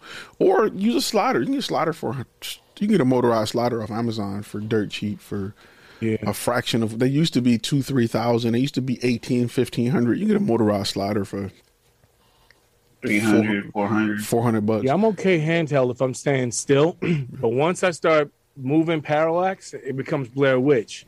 I mean, if you got a good camera, if you got a good camera work on with your a walking. yeah, you got to watch it work on your what they call it a ninja walk, and you got to get My something Bruce Lee walk? with a five My axis Bruce gimbal. walk? And yeah, I mean that. Use your camera strap, bro. Use the camera strap. Yeah. The good thing I So, like about yeah. the uh and we was talking about the uh the Osmo for behind the scenes shots is you can hand it to anybody and they can film great stuff. Like you can be like, "Here, point this at me." And they can just start mo- and they you know the shots are are pretty dope. Um so I mean, I you know, GoPro is kind of the same way. I don't like the fisheye look of a GoPro, not for professional use unless I have to. And then you spend an all day getting that fish fisheye, you know, out of it. And but you know, that's just me. I usually use I usually crop it in anyway and do a, lin- a linear shot with my GoPro shooting at 2.7k. Um, that's just you know, it's less fisheye, so I like to do it that way. But We- We've got a Bit of a question on that one. and unless they're going to pay for it, because we we charge. If you're gonna we're gonna want if you want a gimbal shot, That's an paying upsell. for it. Absolutely. That's- It's going to take 45 minutes on average. It depends on who's setting it up. We can get it anywhere between 30 minutes to an hour to get it all balanced correctly. And then we're going to go to work. But you're going to pay for it if we're going to use a gimbal. I'm gonna tell you how I, I, I position it on our uh, proposals is we have a Steadicam operator. You're gonna pay for a Steadicam operator. That's an extra guy. Certain jobs require Steadicam operators to have them on site. It's an extra guy. We're gonna charge the fee we would charge for an extra guy. It's an upsell to add an extra guy on. Brandon, I know you had a question. Oh my bad. Yeah, I was just gonna say when it comes to uh, like the multicam setup, like you were just saying, I know you say that it's okay to have like a similar, say, camera to each other. With um, I think it's Sony's press conference tomorrow. They're meant to be doing the A7 IV. Would you recommend going, say, two A7 IIIs, or going one A7 IV, one A7 III, or what's I guess your yeah view on that? I think if long as you're in the same camera family, as long as every camera can shoot S log one, you're fine. You can go as low as A sixty five hundred, you know, and as high as you know Sony Alpha One. As long as you can get them all within the same log, then you're fine because you can apply most So most cases you can apply the same LUT. Preferably, if you can get all ten bit S log, it's it'll be a lot easier than if you went ten bit S log and then eight bit S log. So When you go with your when you go with your Sony's, you're shooting S log one pretty much always, are you? Most Regardless times. whether it's say an A7. So even with an A7 at eight bit, you're still doing S log one. correct, correct. What Yeah, I like to to be one of the only YouTubers that says that. what I like to do, um, even if I if I'm using S log two or S log three, I just make sure they're they're uniform.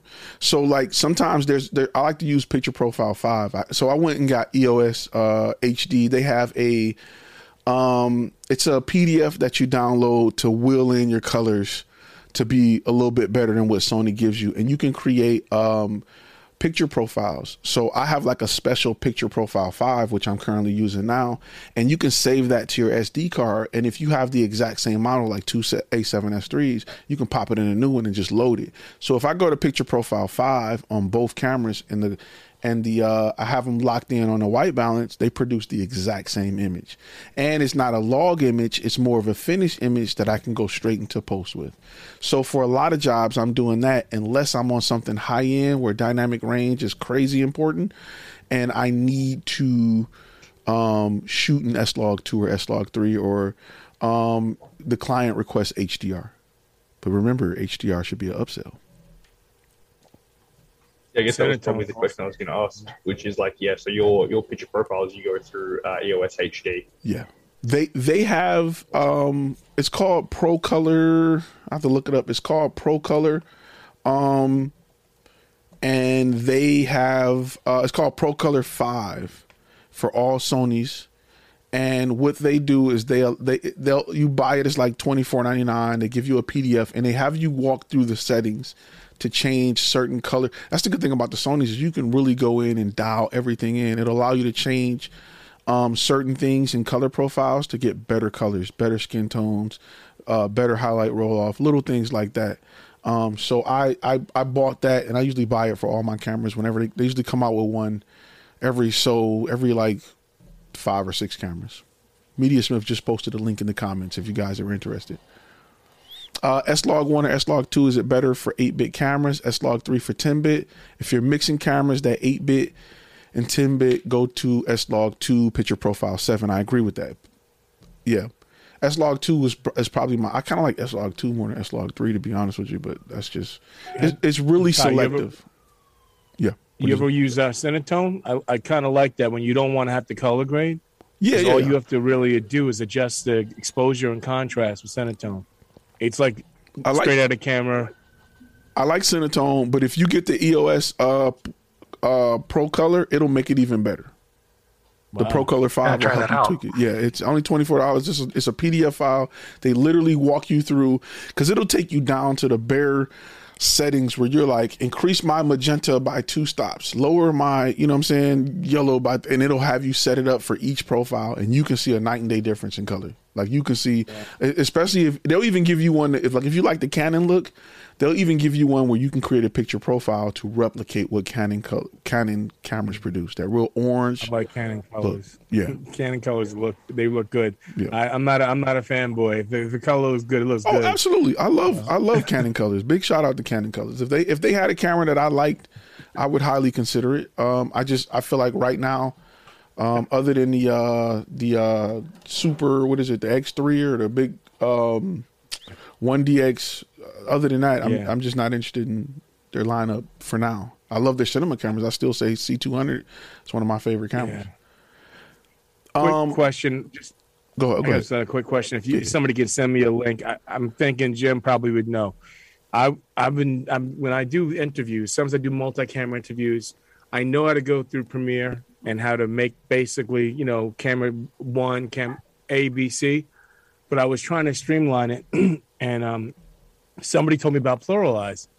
So they're like, "Why don't you just use PluralEyes? It makes life easier." So I'm like, "Oh, cool." So I spent three hundred dollars in this software. I get PluralEyes, and I don't know how to integrate it into Premiere to make it work for me. And I know there's got to be a way to do it. I just don't know how. So if somebody can just send me a link of because I've I can pull it into Premiere, but I don't know how to implement it and get my camera ABC, you know, that my sequence settings. Right. So I don't know if anybody's familiar with it or knows how, but love some help. It's funny. I'm gonna have an we talked about that a lot last week. PluralEyes exactly. Um, we, we we had a whole good conversation on it. I use it with Final Cut Pro. I'm not sure if it's a plugin that you need. I know it works with, with Premiere. Uh, I think Pro it's Auto. done outside of Premiere Pro. And But doesn't it Yeah. open it up? Doesn't it? Because I know for Final Cut. You, you oh, it's export an XML, so you have to import it. You have to import the file.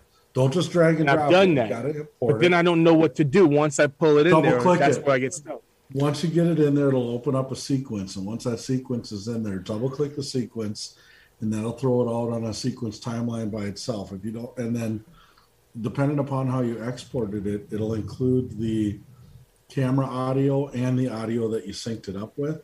So inside of there, typically is when we'll, for us, we'll usually just keep that sequence and copy everything that we want to use and just drop that onto a timeline that we're working on. But I mean, it's a little different workflow, whatever works best for you on your workflow. But The only way I've ever known how to do it is to actually go into Premiere and literally, you know, do it through Premiere. But I know Yeah. there's an easier way to do it, and I spend money on this program I can't use. So I don't know. well, we could, uh, I could possibly help you out with something, or we could do something, or, or after hours, I'll share my screen and show you. Alex, do me a favor also in case someone else is going through that. Make make that post in the community under editing. Okay. And then I'll try to address it and we'll try to get other people who may have uh, experience working with it to address it cuz I'm sure others Thanks. are going through that. Yeah, whenever you do multi-camera angles, it just See- and you want to just The final cut, you can just uh, drop it all in there and then you can just you see with cameras, you can just say you can let press play and you can be like camera 1, camera 2, camera 1. Don't worry, you can do that. I'm considering getting into Final Cut. Ty, you know what it is? I'm really considering getting into Final Cut just to have a secondary, like more than one. But you got to learn a whole new language. I mean, you have to unlearn what you already know to learn something new. I'm going to be honest with you. If that's the case, I, I would say go to DaVinci Resolve. DaVinci. Go to DaVinci So Resolve. yeah, I'm the If- weird one that knows Da Vinci and doesn't know Premiere. I, I would if, if I had to pick one to learn, Da Vinci is the one to learn, in my opinion. If I had to start from scratch, I'm just because Final Cut is so easy. I'm just so used to it. Plus, I got stuff like keyboards. They got all the Final Cut stuff. You know what I'm saying? I'm that guy. All my Uh, shortcuts. But DaVinci, what is it? I know it's the newest one, but what is it? What makes is it easy to learn? What is it about DaVinci that? oh man! Before Jim jump in, because I know Jim damn got. and it's so easy to learn. Yes, I know Jim got a lot to say. Let him finish chewing. He's think he eating something. Let me say, um, um, it's it's not the. I don't think it's the easiest. It is easy to learn. I think Final Cut is the easiest, but I think DaVinci gives you so much more as far as a professional. free. It's free. One, it's free, but I feel like it goes way deeper on the color side. It goes really deep. It just mm-hmm. gives you more than surface level Final Cut Pro and Premiere gives you as much, but when it comes to like color and stuff, it's not even close. If you got mm-hmm. 10 bit or 12 bit and you've got Da Vinci, Jesus. Yeah, good luck. Mm. Yo, but when you want them crashes, yo, gotta get that premiere, son. You said when you want to crash. You said When, when you- when you want them I'm- crashes, you know- You must be running it on an Apple. Honestly, I haven't had any problems with crashing since I got this M1. Now, before that, I was scared. That thing started. Start, I'm like, uh oh, oh no, yeah, What- what's gonna happen that. now? I can see that. I just went through. I'm gonna see you, honey. you. I, I can see. I that. just went But through now- 20. Go ahead. Sorry. No, I think I. What was you saying? I said I just went through 25 hours of pain configuring computers with Adobe Premiere. Everything was working fine, and I had three three out of our four editing rigs um, had a weird message when it popped up, and there was a little bit of, you know, of course, Googled it, and there was a few people that had it, mostly Apple's. I could not get it to work. It had to do with not being able to initialize a CEP engine or something. Um, and Premiere would hang trying to boot, and After Effects would give this error. It turns out you had to make a new user profile, and then it worked. So it somehow corrupted itself on the user profile. I went in there and was deleting registry keys. I was deleting Adobe settings, 25 hours troubleshooting that. And I finally ended up having to just use new user profiles, um, which of course you, you have to delete the existing ones and then copy stuff over. It was a disaster. So I'm like, man, I'm going to learn DaVinci. I'm going to learn DaVinci. I'm going to learn DaVinci. I swearing at Premiere. Wow. Let me ask you a question: Is this was this on a, these? These are on Windows PCs, right? All on Windows PCs, yeah. Yeah, yeah that's yeah, that's that's. And and I've got a pretty good tech background. I I've owned software businesses for 20 years, and I know what I'm doing there. And uh, man, I was pulling my hair out. Yeah. So now one question I do have with Resolve is because it doesn't have that massive like sort of plug-in da- like database. Does anyone know of any good plugins for Resolve? You know, since there are so many that are available. So other a lot of companies are jumping on the Resolve plugin bandwagon right now. In fact, I've been contacted by about three that want me to work with them and do videos. Um, a lot of companies that are making content for Final Cut, they're starting to make content for DaVinci Resolve. So it's coming. It's coming soon. Like they're running over there. They're trying to develop stuff for it ASAP. And the good thing about DaVinci and Blackmagic is they're notorious for making the transition easy. Like they're notorious for finding ways to say, okay, you can install a plugin from these guys on our stuff. You know what I'm saying? They're very good at that. Like one of the things they did, if you're having a hard time learning DaVinci Resolve, make sure you go in and change the keyboard shortcuts to whatever application you've been using. Because I use Final Cut um, keyboard shortcuts, which keeps my keyboard relevant on DaVinci Resolve. So if you know how to get around, you'll be somewhat familiar um, with understanding how to get around in DaVinci Resolve using keyboard shortcuts. So that's one of the things. I, I've been using Boris FX, which has plugins that will work with uh, DaVinci, Premiere, and Final Cut. Um, and they have a Sapphire Boris FX, and they have uh, a couple different suites: Continuum suites, um, Sapphire, Mocha for motion tracking. Um, so that all works with DaVinci. And a lot of your And the audio free version. Yes. No, they're not free. Well, no, the the, the plugins aren't free, but they will work with the free version. And all of your audio apps, all of your audio apps should um should definitely uh should switch over if they're Actually, AU. sorry, that was another massive question I had was audio mixing and enhancing software. Like, what do you use go to for that to make your audio sound better? So for me, um, you guys can chime in. I'll tell you. For me, uh, what you say, Jim? You use? I I use Adobe Audition, but I mean, yeah. What is the name of the audio app I use? It's called. And let me tell you. we use Premiere, but we use a B-Raw plugin for our coloring, Brandon. That's a that plugs in with DaVinci and stuff. So we get to use all that sweet juice over there. So I don't have Real to. quick, to, just to give you a heads up, Brandon, um, one of the plug-in companies that I know that they're like one of the premier ones for um, for Final Cut is Motion VFX. And I know a few months ago they started doing some announcement that they're going to be start doing this stuff, doing things for DaVinci, which they have come out with now. Um, from what I've seen on some like some of their uh, promo videos, I mean, it looks just as sweet on DaVinci as it does on Final Cut. I mean, easy to use, easy to install. So that's one That's of the fantastic because yeah, I, I know with Motion VFX for Final Cut, I didn't know anything about them doing it for Resolve so that's awesome to hear. Yeah, they just started recently doing because they were do- they were going through the, the headache of having to make their plugins and everything in one compliant. Um, and I think like during that process, they started like dropping little hints with like little logos for DaVinci, and then like within the last maybe month or two, I think they just recently came out with it, and they're continuing to, be, to build that library. So that will be a good source to look at as well. I'm excited when I finally get a little bit of time to dive into DaVinci and give it a good go to see how the audio works with it because Premiere Audio Engine is terrible.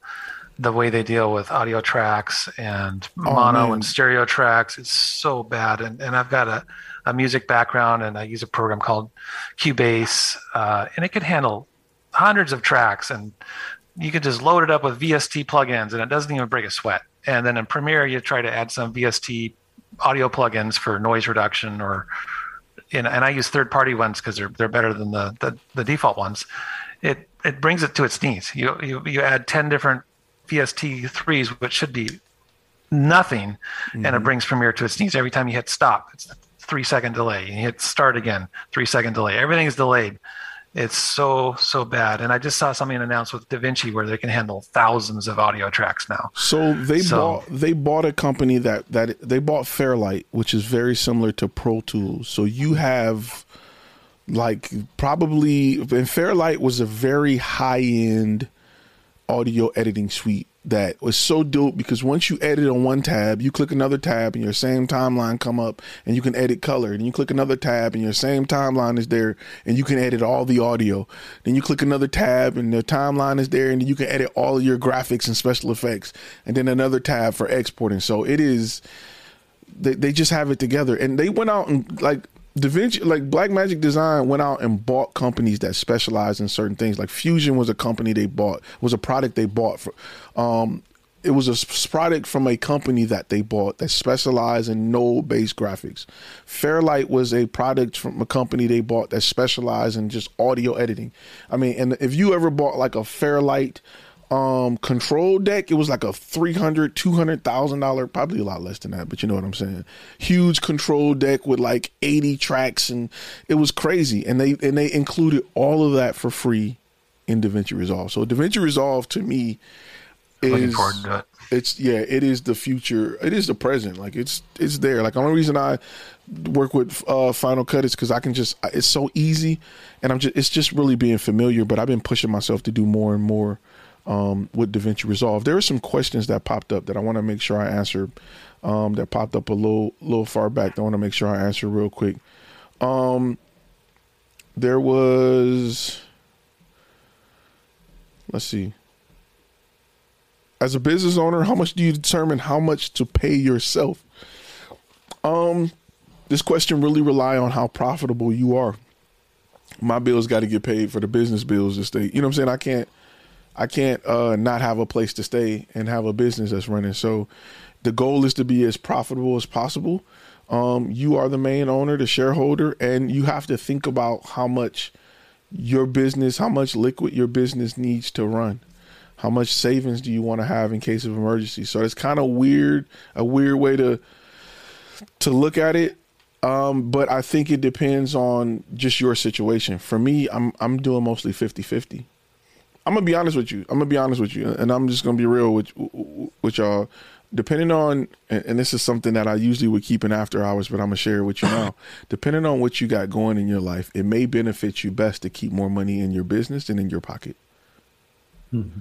It, it may be more. It may be better for your business to be worth a million dollars and you to be worth thirty thousand, depending on what you got going on in your life. I'll just say that we pay ourselves as little yeah, as possible here. As little as possible, absolutely, absolutely. Yeah, the business yourself. buys a lot of stuff. Yep, the business, my business, buy a lot. My business, you know, it buys a whole lot of stuff. So it, it may be smarter to maneuver that way. Uh, and I'll just leave that there. I go into detail in the course where I cover some stuff, but it's just uh, it's some stuff that I I'm not gonna say live on YouTube. It's it's it's not unethical or nothing like that, but I'll just leave it. I'll just leave that there.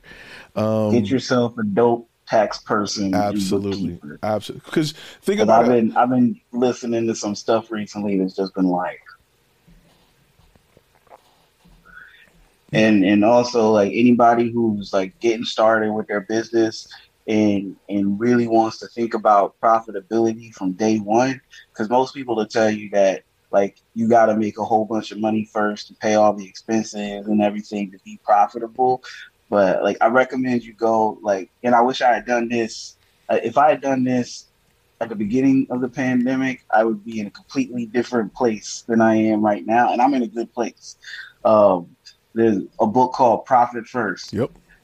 Go read that book because that it, it's very simple. It's a very simple system, and there's like Ty saying, there's nothing illegal in there. All it is is like advice to work with the way most of our brains work when it comes to money. And I mean, Ty's even done a live like a couple months ago, I think, where he shared like how he breaks down his money for the business and hold it in different places and stuff like that. Yo, I started using Profit First, like implementing that system towards, I would probably say the middle or the end of the summer, probably July or August, and and uh, I got like I've never seen this much money in my bank account. Nice. And and and it's like I could have seen this much money in my bank account before, but I wasn't being intentional with the money. You know, and now just being intentional, like, and now I'm thinking more about every dollar that comes into the business and how to distribute it and what it's actually for, instead of it just sitting there in a pile and me being like, I got money. Yep. And then think about this. Like you got to think about a lot of stuff, right? It doesn't benefit you to buy a camera.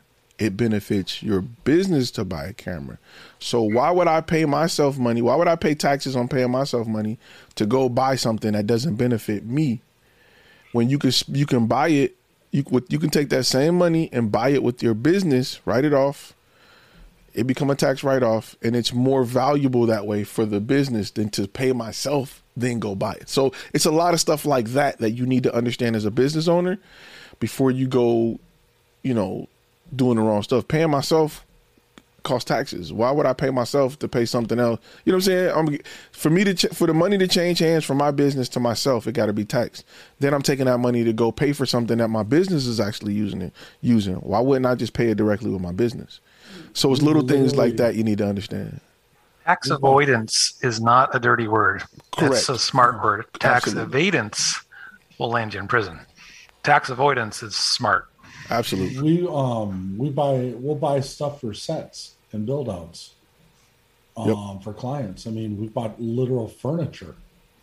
And it, but it's furniture that we use on set for a scene for a commercial and when we're Mhm. all said and done, what are we going to do? Stick it in the garage, put it in the basement in our storage? Um or hey, when I went out and was looking to build that set, my wife may have come along and said, That would look really nice. Oh, it absolutely would. We'll make sure we take that home when we're all done using it on our production. Yep.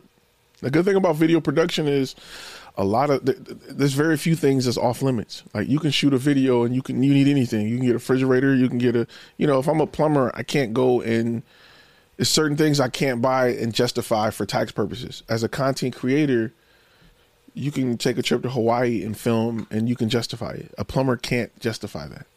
So there's a lot of things you need to know when it comes to understanding how to maneuver your money, like how to get the most out of your money. And it it's not nothing like I said unethical or shady. Um, it's just having a good bookkeeper who understands what you do well, so that they can do what they need to do to keep you out of jail. You know what I'm saying? Because it's it it's not that it's unethical, but but if they do it wrong, it can be looked at the wrong way. So it's important to get Make people. sure you know what day to leave from your trip. Absolutely. Like it's people that can say, hey, if it's within this time or unless your project, you know, yada yada yada, those are things you need to know. There's a lot of I'll say I'll say this. Tax like taxes and the government was built for business owners. You get the best of the best. Your but but in exchange, your goal is th- they know business owners will create jobs Uh, and create positions for taxpayers to make money to pay taxes. But as a business owner, you get the best of the best. It- it- I learned the hard way having somebody. there was a woman that I was dealing with when I, things were really going well with my staffing company, and she was the kind of person you go with the 1040 EZ. That's that you know, mm-hmm. those are the people that she was supposed to be seeing, not guys like me who had books this thick. And every time I turned around, she'd say, "All right, honey, you need to sit down. Me tell you your tax bill." And this went on for four or five years. Finally, somebody put me on to this guy who does a, a forensic audit. He goes through all of your accounts, everything you have, and next thing you know, things were the way they were supposed to have been from the beginning. And I was shocked that I didn't actually owe the last. th this woman had me owing twenty five thousand in two thousand sixteen. Wow, that was just the federal. so that's that's how bad she was. So Can you and- back and- file your taxes and update them?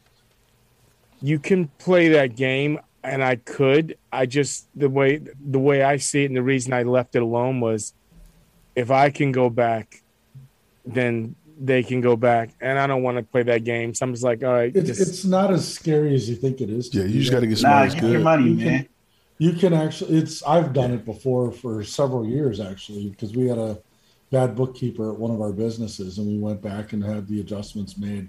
There was no spitefulness. It's not like these guys are robots usually. And some IRS agents I visited with, um, it, it's funny because they were like, "Do you think I got in this position just so I could ruin people's lives?" I mean, I literally had one say that to me. He was like, I, "I'm here to help." I mean, to be honest, I am more scared of a state tax dude than I am the IRS. Mm. That's just because of I, I've had to work with both, and man, I will take an IRS agent over a state guy any day of the Hmm. week. yeah, yeah, yeah. If I had a bookkeeper, crazy. I had a, I had a bookkeeper that messed up my books, but um, she she left. Nobody's nobody's heard from her. Um, anyway, so let's talk about uh. Tyrone and got Don't know what happened. It's- it's Where's that? Where's that mystery button Ty? right- right- oh yeah, yeah, I need to. Yeah, this DaVinci Resolve, I, I, de- I downloaded it while we were gone. I tell you, there's a good patch of grass in my backyard. It grows well. It's well fertilized. Okay, so um, somebody asked I was, just, I was just going to say, one, sorry, I was just going to ask one question. Oh, go for it, go for it. On to the next topic, if that's Yeah, right. yeah.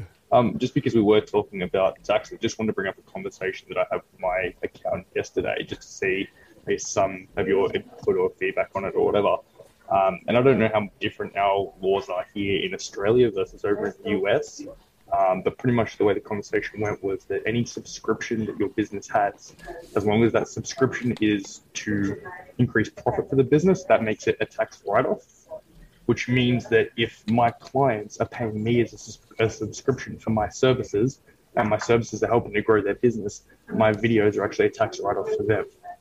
So that way, I can almost push to my, my clients that it is just a tax write-off in the end for them anyway, and they're not really paying out of pocket for the video services. And that should be really with almost all content that we offer to businesses because training videos, promotional videos, marketing videos, they're all tag. We rarely are we doing anything for entertainment purposes. You can almost present that to any client. And that's something that, you know, I, I'm, I usually, you know, if, they are in business and they know their numbers and they know what they're doing, and that's why I said if we can present ourselves as an investment, we are an investment that they can write off. Your contractors you can be you can write that off to a certain extent. I mean that's why you never want to pay people under the table. It doesn't benefit you to pay people under the table. You want to pay them like contractors because that's labor that you get to write off. So yeah i, I i'm not sure in australia you know if it, it should be looked at you know it should be looked at that way Somebody said gold membership is a tax write off. It technically it is a tax write off. If you bought a course from me, that's a tax write off. That's helping your business. You should be writing that off. You should be writing all of that off. That beta joint, I put that in my. That's uh, that's yeah. Last year. Yeah. Absolutely. If you got a if you got a waiting area and you put Netflix on it and you just happen to share the Netflix account with your home, that's a that's a tax write off. People got to sit in your, your lobby and watch Netflix. That's a tax write off. I got a promotional vehicle. It's a tax write off. So I mean, you know what I'm saying? Like it, there there are ways of in our industry. It's just open. That's that's right. A tax write off, Marcus. In our industry, there it's just open to, you know, what are we using it for? What what are we doing with it? So yeah, I, I would always argue that with the client that is you know maybe struggling with the idea of cost and, and trying to validate you know is it worth it we're doing marketing videos we're managing social media that's that's a tax write-off Who has kids? you, you said Huh? Who has kids? Six of them. oh yeah i forgot about that go for it yeah Kids. I'll share this with Rodney. I don't know how my audio is. it's good I got a new mic. Oh yeah you got the Very excited. I had to get up on Ty's level. A little bit. a little bit. I had to get better. Um, you got to get this to get on this level right here from 7 to 22, if you have kids, you can pay them $12,000 per year up to, yep and that's an employee discount. yep that should be writing it off in your house 12000 per kid It's, It's so good.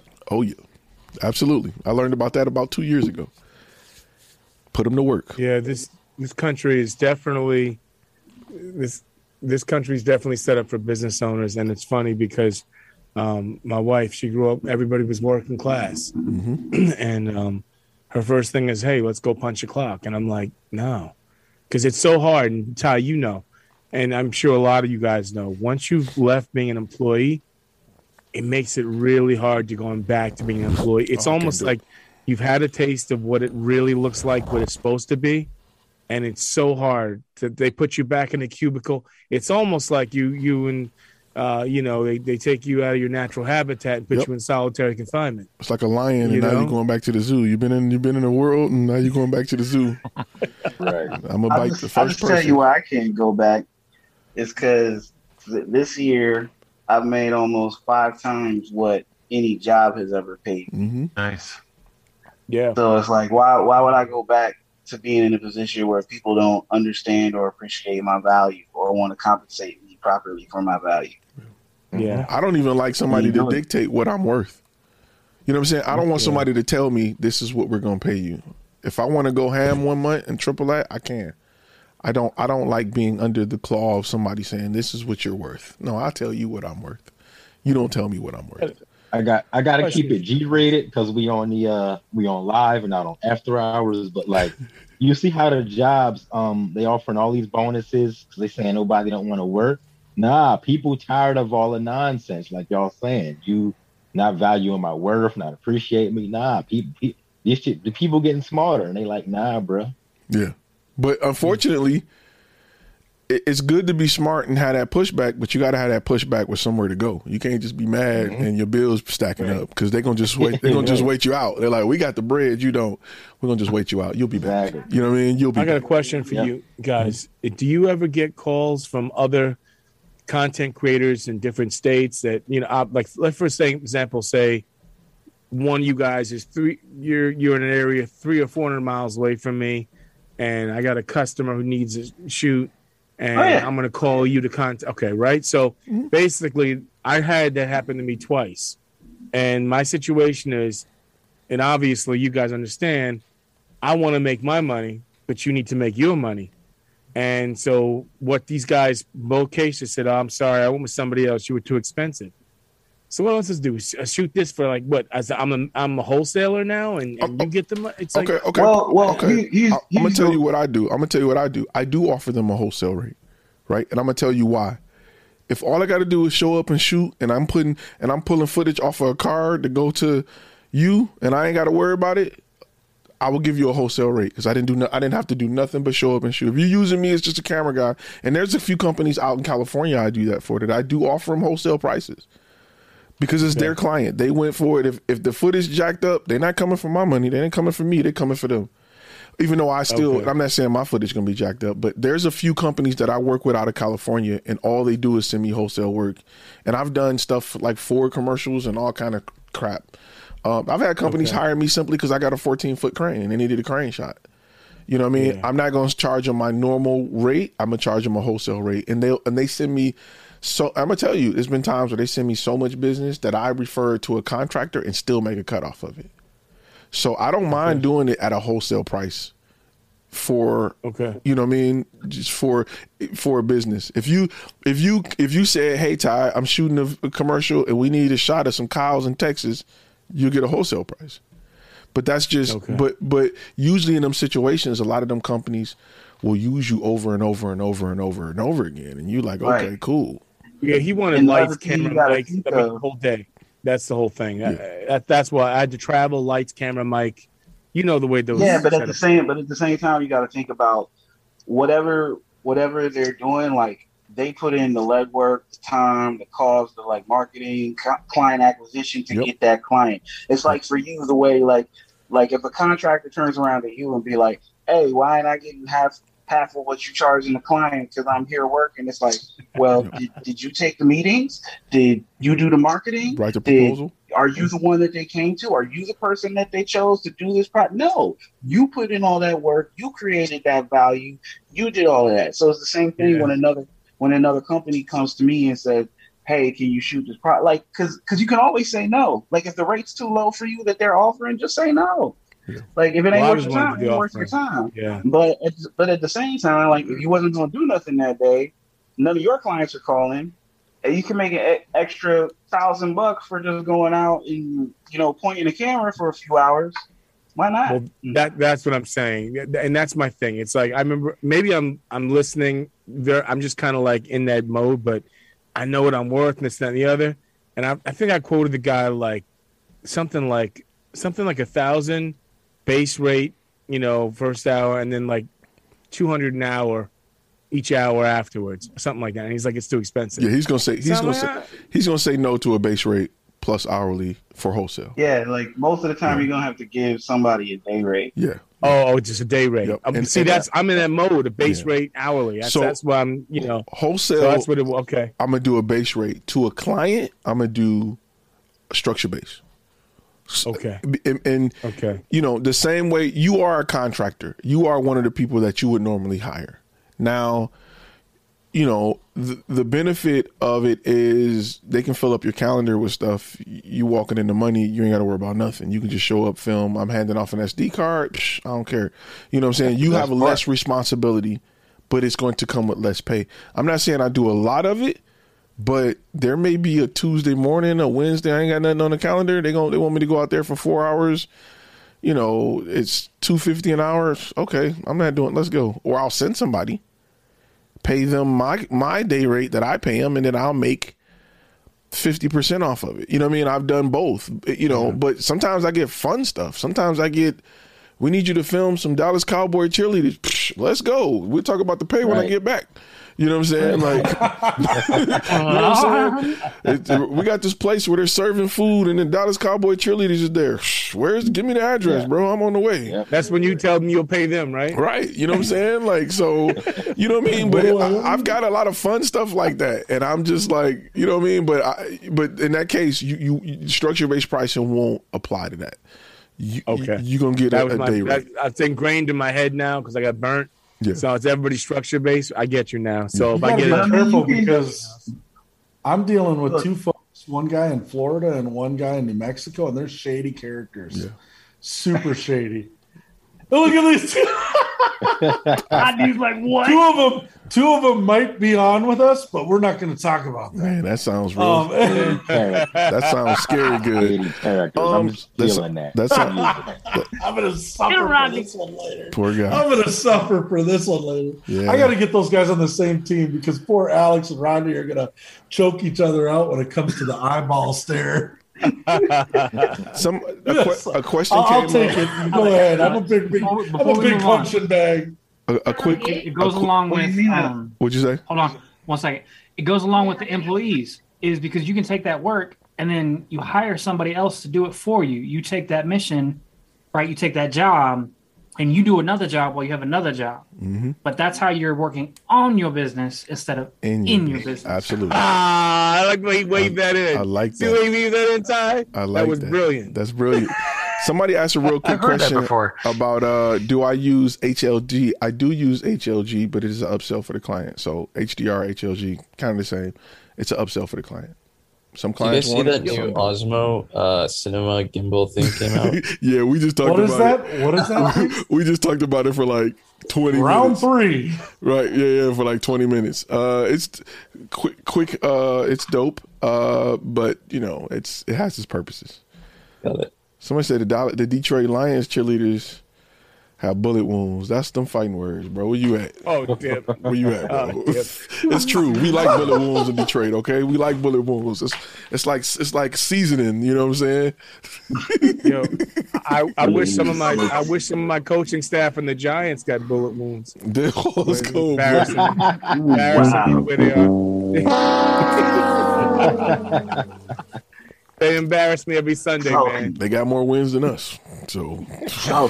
that was We got Detroit Sunday after next. they, yeah, they, Eagles and Lions. We got to beat them. Oh yeah, that's our oh first my W of the season. I'm putting that on. Yo, you have to admit the NFC is, is such an embarrassing. I mean, the Cowboys are only ones that represent every year. They We're just like the, Yeah, it's they- the tallest midget in the room. They ain't representing, man. The Cowboys. Oh. Don't believe. Don't get on the Cowboy train just yet. Uh, yeah. Oh, whoa, whoa, whoa, whoa! You Cowboys fan way over there, Rodney? You know, the Cardinals is kicking butt. Bro, Why bro, would you choose I've been the a Cowboys? Cowboys fan since I came off the womb, dog. My mama raised me a Cowboys fan. Oh man. Why would you I've been do a that? Cowboys Rodney? fan. Let, let- so just look, Dorset. Is your all mama a Cowboys cheerleader, Rob? Hey, Right. well, hey, don't, br- don't keep my mama's name out your mouth. Don't you talk about my mama? An insult to say your mama's a cheerleader for the Right. Cowboys. Don't you talk about my mama? Holes What up about in Cowboys? Detroit? That'd be another matter. Don't talk Hey, hold about. up, it ain't after hours yet. Don't talk about- after hours Yeah, I got yet. it. Yeah. Don't talk about my mama Watch it, mom. I'm sorry. I'm sorry. I'm sorry. Dang. Your mama a Dallas Cowboy cheerleader. Let's fight. That's crazy. That's, that was actually a compliment. Oh, Dang. She probably could have made the squad, believe it or not. That But was a yeah, compliment. Oh man. Oh, I've been with the Pa- oh, Cowboys forever and a day, dude. So I, I was Sorry there with the high rise through the through the '90s and Sorry to hear that, with, bro. with the, So you're like me. You're used to losing.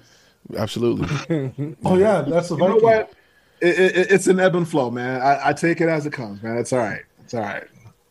But we're still not as bad as the Lions. It's okay though. The- well, I got a stat that was the most embarrassing one because it's when it's a national thing, not local, national ESPN. Since 2017, the Giants have the lowest, worst winning percentage of any team in the NFL. We're number 32. This is a once proud franchise that is now just it's a laughing stock. At least y'all So- got a Super Hey. Bowl. At least y'all got a Super Bowl to talk about. We Guys, ain't got we're all nothing. At least talking about this. got Brandon over in Australia is like, what are you talking about? Soccer? Nah, like I, I, I, I've, I've never seen a minute of the NFL or, or, see? anything I, Rugby. in my life. I used to play rugby, Brandon. Yeah, even uh, everyone says that I should play rugby because I got the. Even that, I have not played. I played. I played Australia, What? the greatest sport on earth. Oh, I, I got to check it out, man. That's that's what I love about. That's what I love about my international players. They just they, they bring a different flavor. I love it. I'm down to watch one. I wouldn't mind going to shoot one too. Uh, same. I wouldn't mind going to an NFL match uh, and a basketball match as well. Always want to go see an NBA game. Always. Always want to see NBA. That's yeah, I, I can see that. NBA's pretty dope. NBA's dope. NBA's dope. I was gonna say, mad respect to rugby players, dog. Because I mean, that's almost Yeah. like that's that's just that that's just gladiator Yo, fights right there. Most Uh, of those there- dudes there's, there- there's some big, missing there's some teeth. big boys.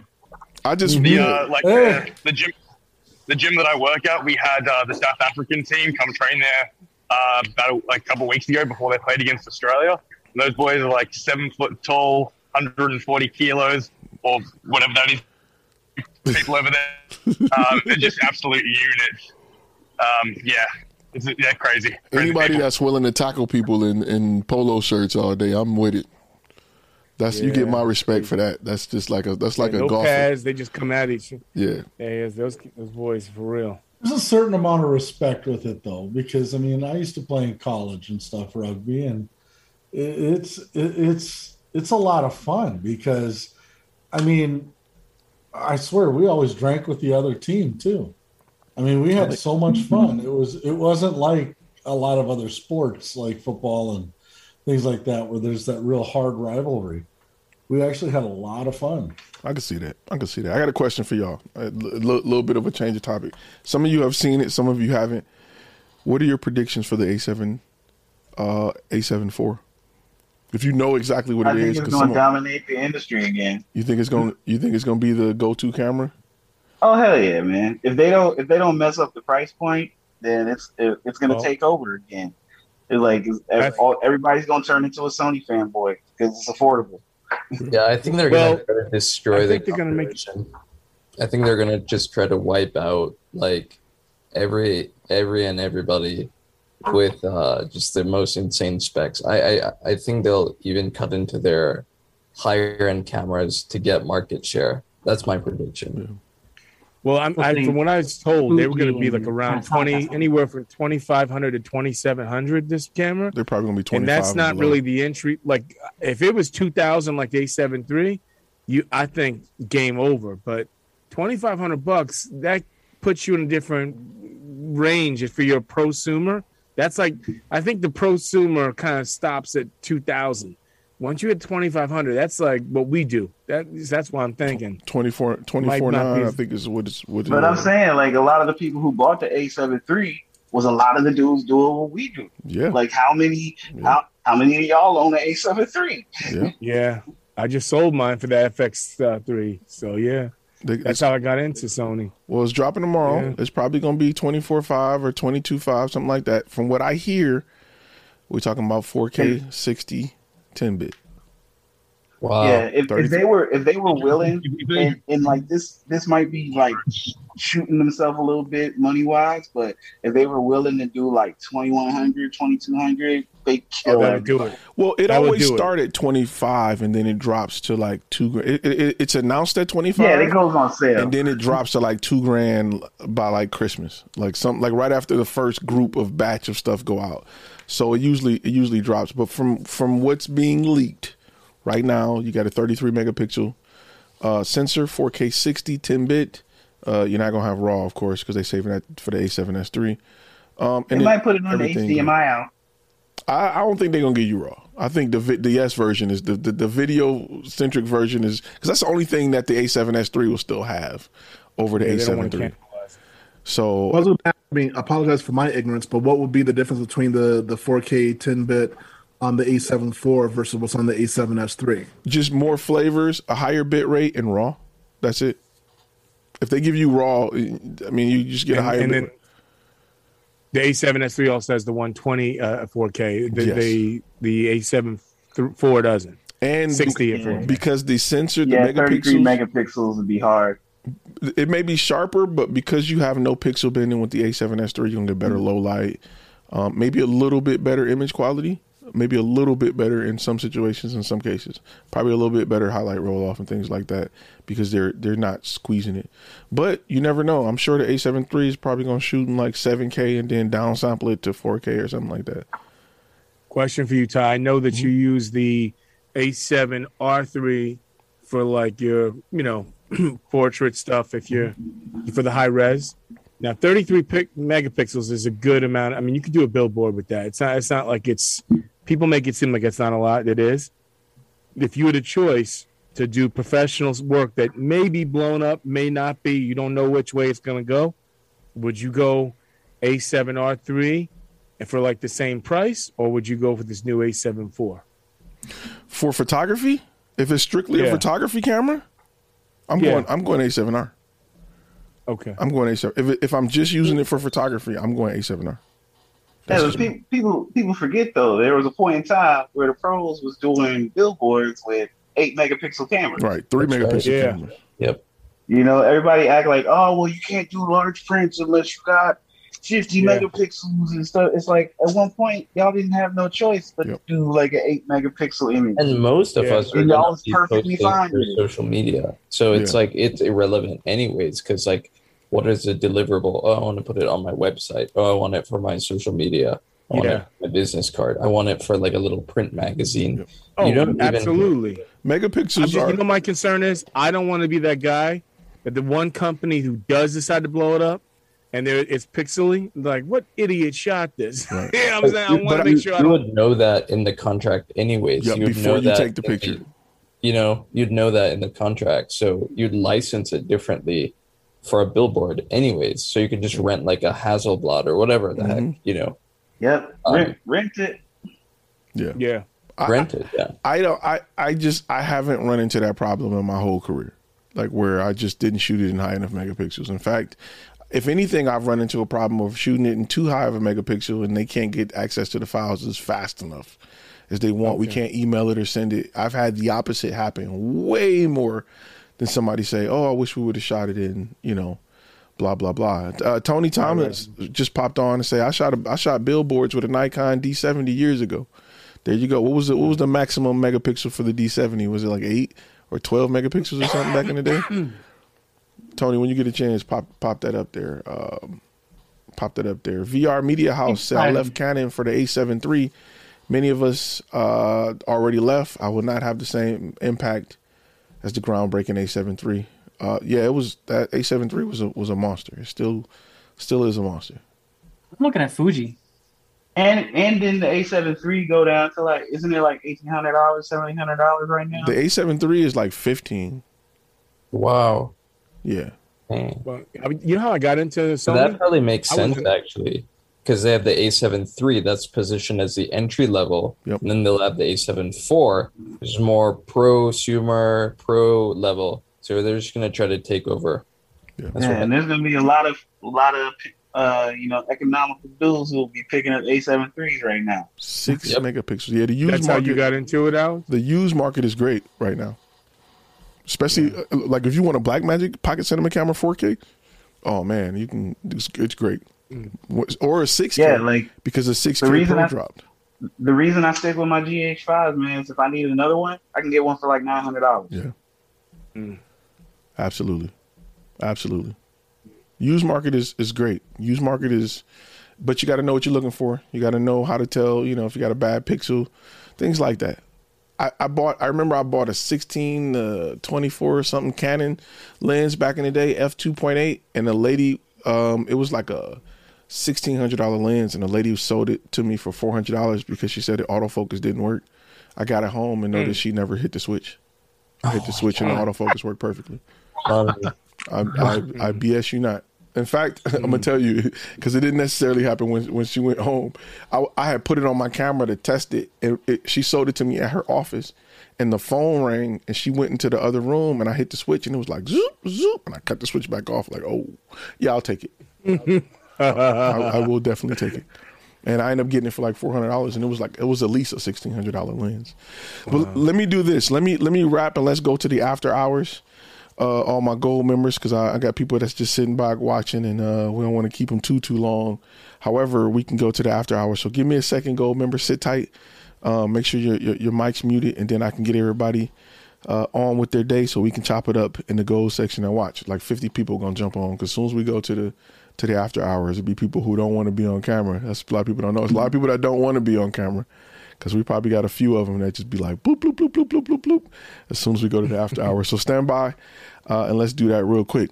All right. Today's video was really about understanding the difference in innovation, understanding where the industry is going, understanding why you need to be mindful of it, what you need to pay attention to, how you need to move and navigate to stay profitable. Because if you keep doing what you used to do, you're going to be right where you used to be that's you can you can use that. I, I, I didn't make that up. Somebody told me something similar to that, and I just stuck in my head. But um, you want to make sure you start to look at the market differently. That's why beta clients are important because they can tell you that what changes are coming in the industry, and you can prepare for them. If they're having an issue in one place, uh, you can help them overcome that issue. You understand that's a pain point. And your target audience pain points may shift and change. And if you can provide something to alleviate those pain points, you have created a very profitable product. So stay looking forward and make sure you continue to create content um, for businesses in ways that help them, you know, be innovative. So that's what we talked about today. Be careful of people giving you traditional information, traditional news or, uh, or news, traditional tactics, traditional methods of operation for innovative problems. So stay looking forward keep doing it, keep working, and keep growing your business. And you'll be surprised how profitable you can be once you start to get ahead of problems that's coming. When you can when you can solve problems before the client even see them coming, you become the guru, you become the guy, you become uh, you know, the whisperer in that industry, and you can your prices can can reflect that. You become very valuable. Um, so keep that in mind as you stay in this industry. With that being said, I'm gonna ask that you hit that like, share, subscribe button, and all that stuff all your favorite YouTubers tell you to do 20 times a day. When they tell you to hit the like button for whatever reason, so they stuff, I, I'm just gonna be real. I just want the video to get a little higher in the search results so more people can see it and I can get more subscribers. Uh, so hit that like button three or four times. Just make sure it's blue when you hit click it last and uh, write something in the comments and I'm, I'm gonna ask also that you post what you learned in this video, even if it had to do with the topic, if it had to do with questions that were asked away from it. I would love to know what you learned because that helped me create great topics for you so you can continue to learn. All right, guys, I will see you all in the next video. If you're listening on a podcast, please rate my podcast. Please go ahead and give me them stars and write how you feel about it because podcast is almost at 50,000 streams. So, uh, big things popping big things popping. 50,000 streams is big. I feel like a local rapper who put out a, a hit track that's, you know what I'm saying? Like I'm doing stuff. So, a lot of people who listen listen on the podcast listen to other countries. I was like number three in Dubai for a minute. It was like wow. So big shout out to you if you're listening on the podcast. Really appreciate you. Make sure you give me a review, and I will see you guys in the next video. Gold member, stand by. Let me go. Let me fade to black before we start wilding out. You know what I'm saying? I don't want no last second cuss words to demonetize the video because we wilding. So give me a second. You've been listening to Content and Cash, a Flash Film Academy podcast. Make sure to subscribe to the YouTube channel and go to our webpage at www.flashfilmacademy.com.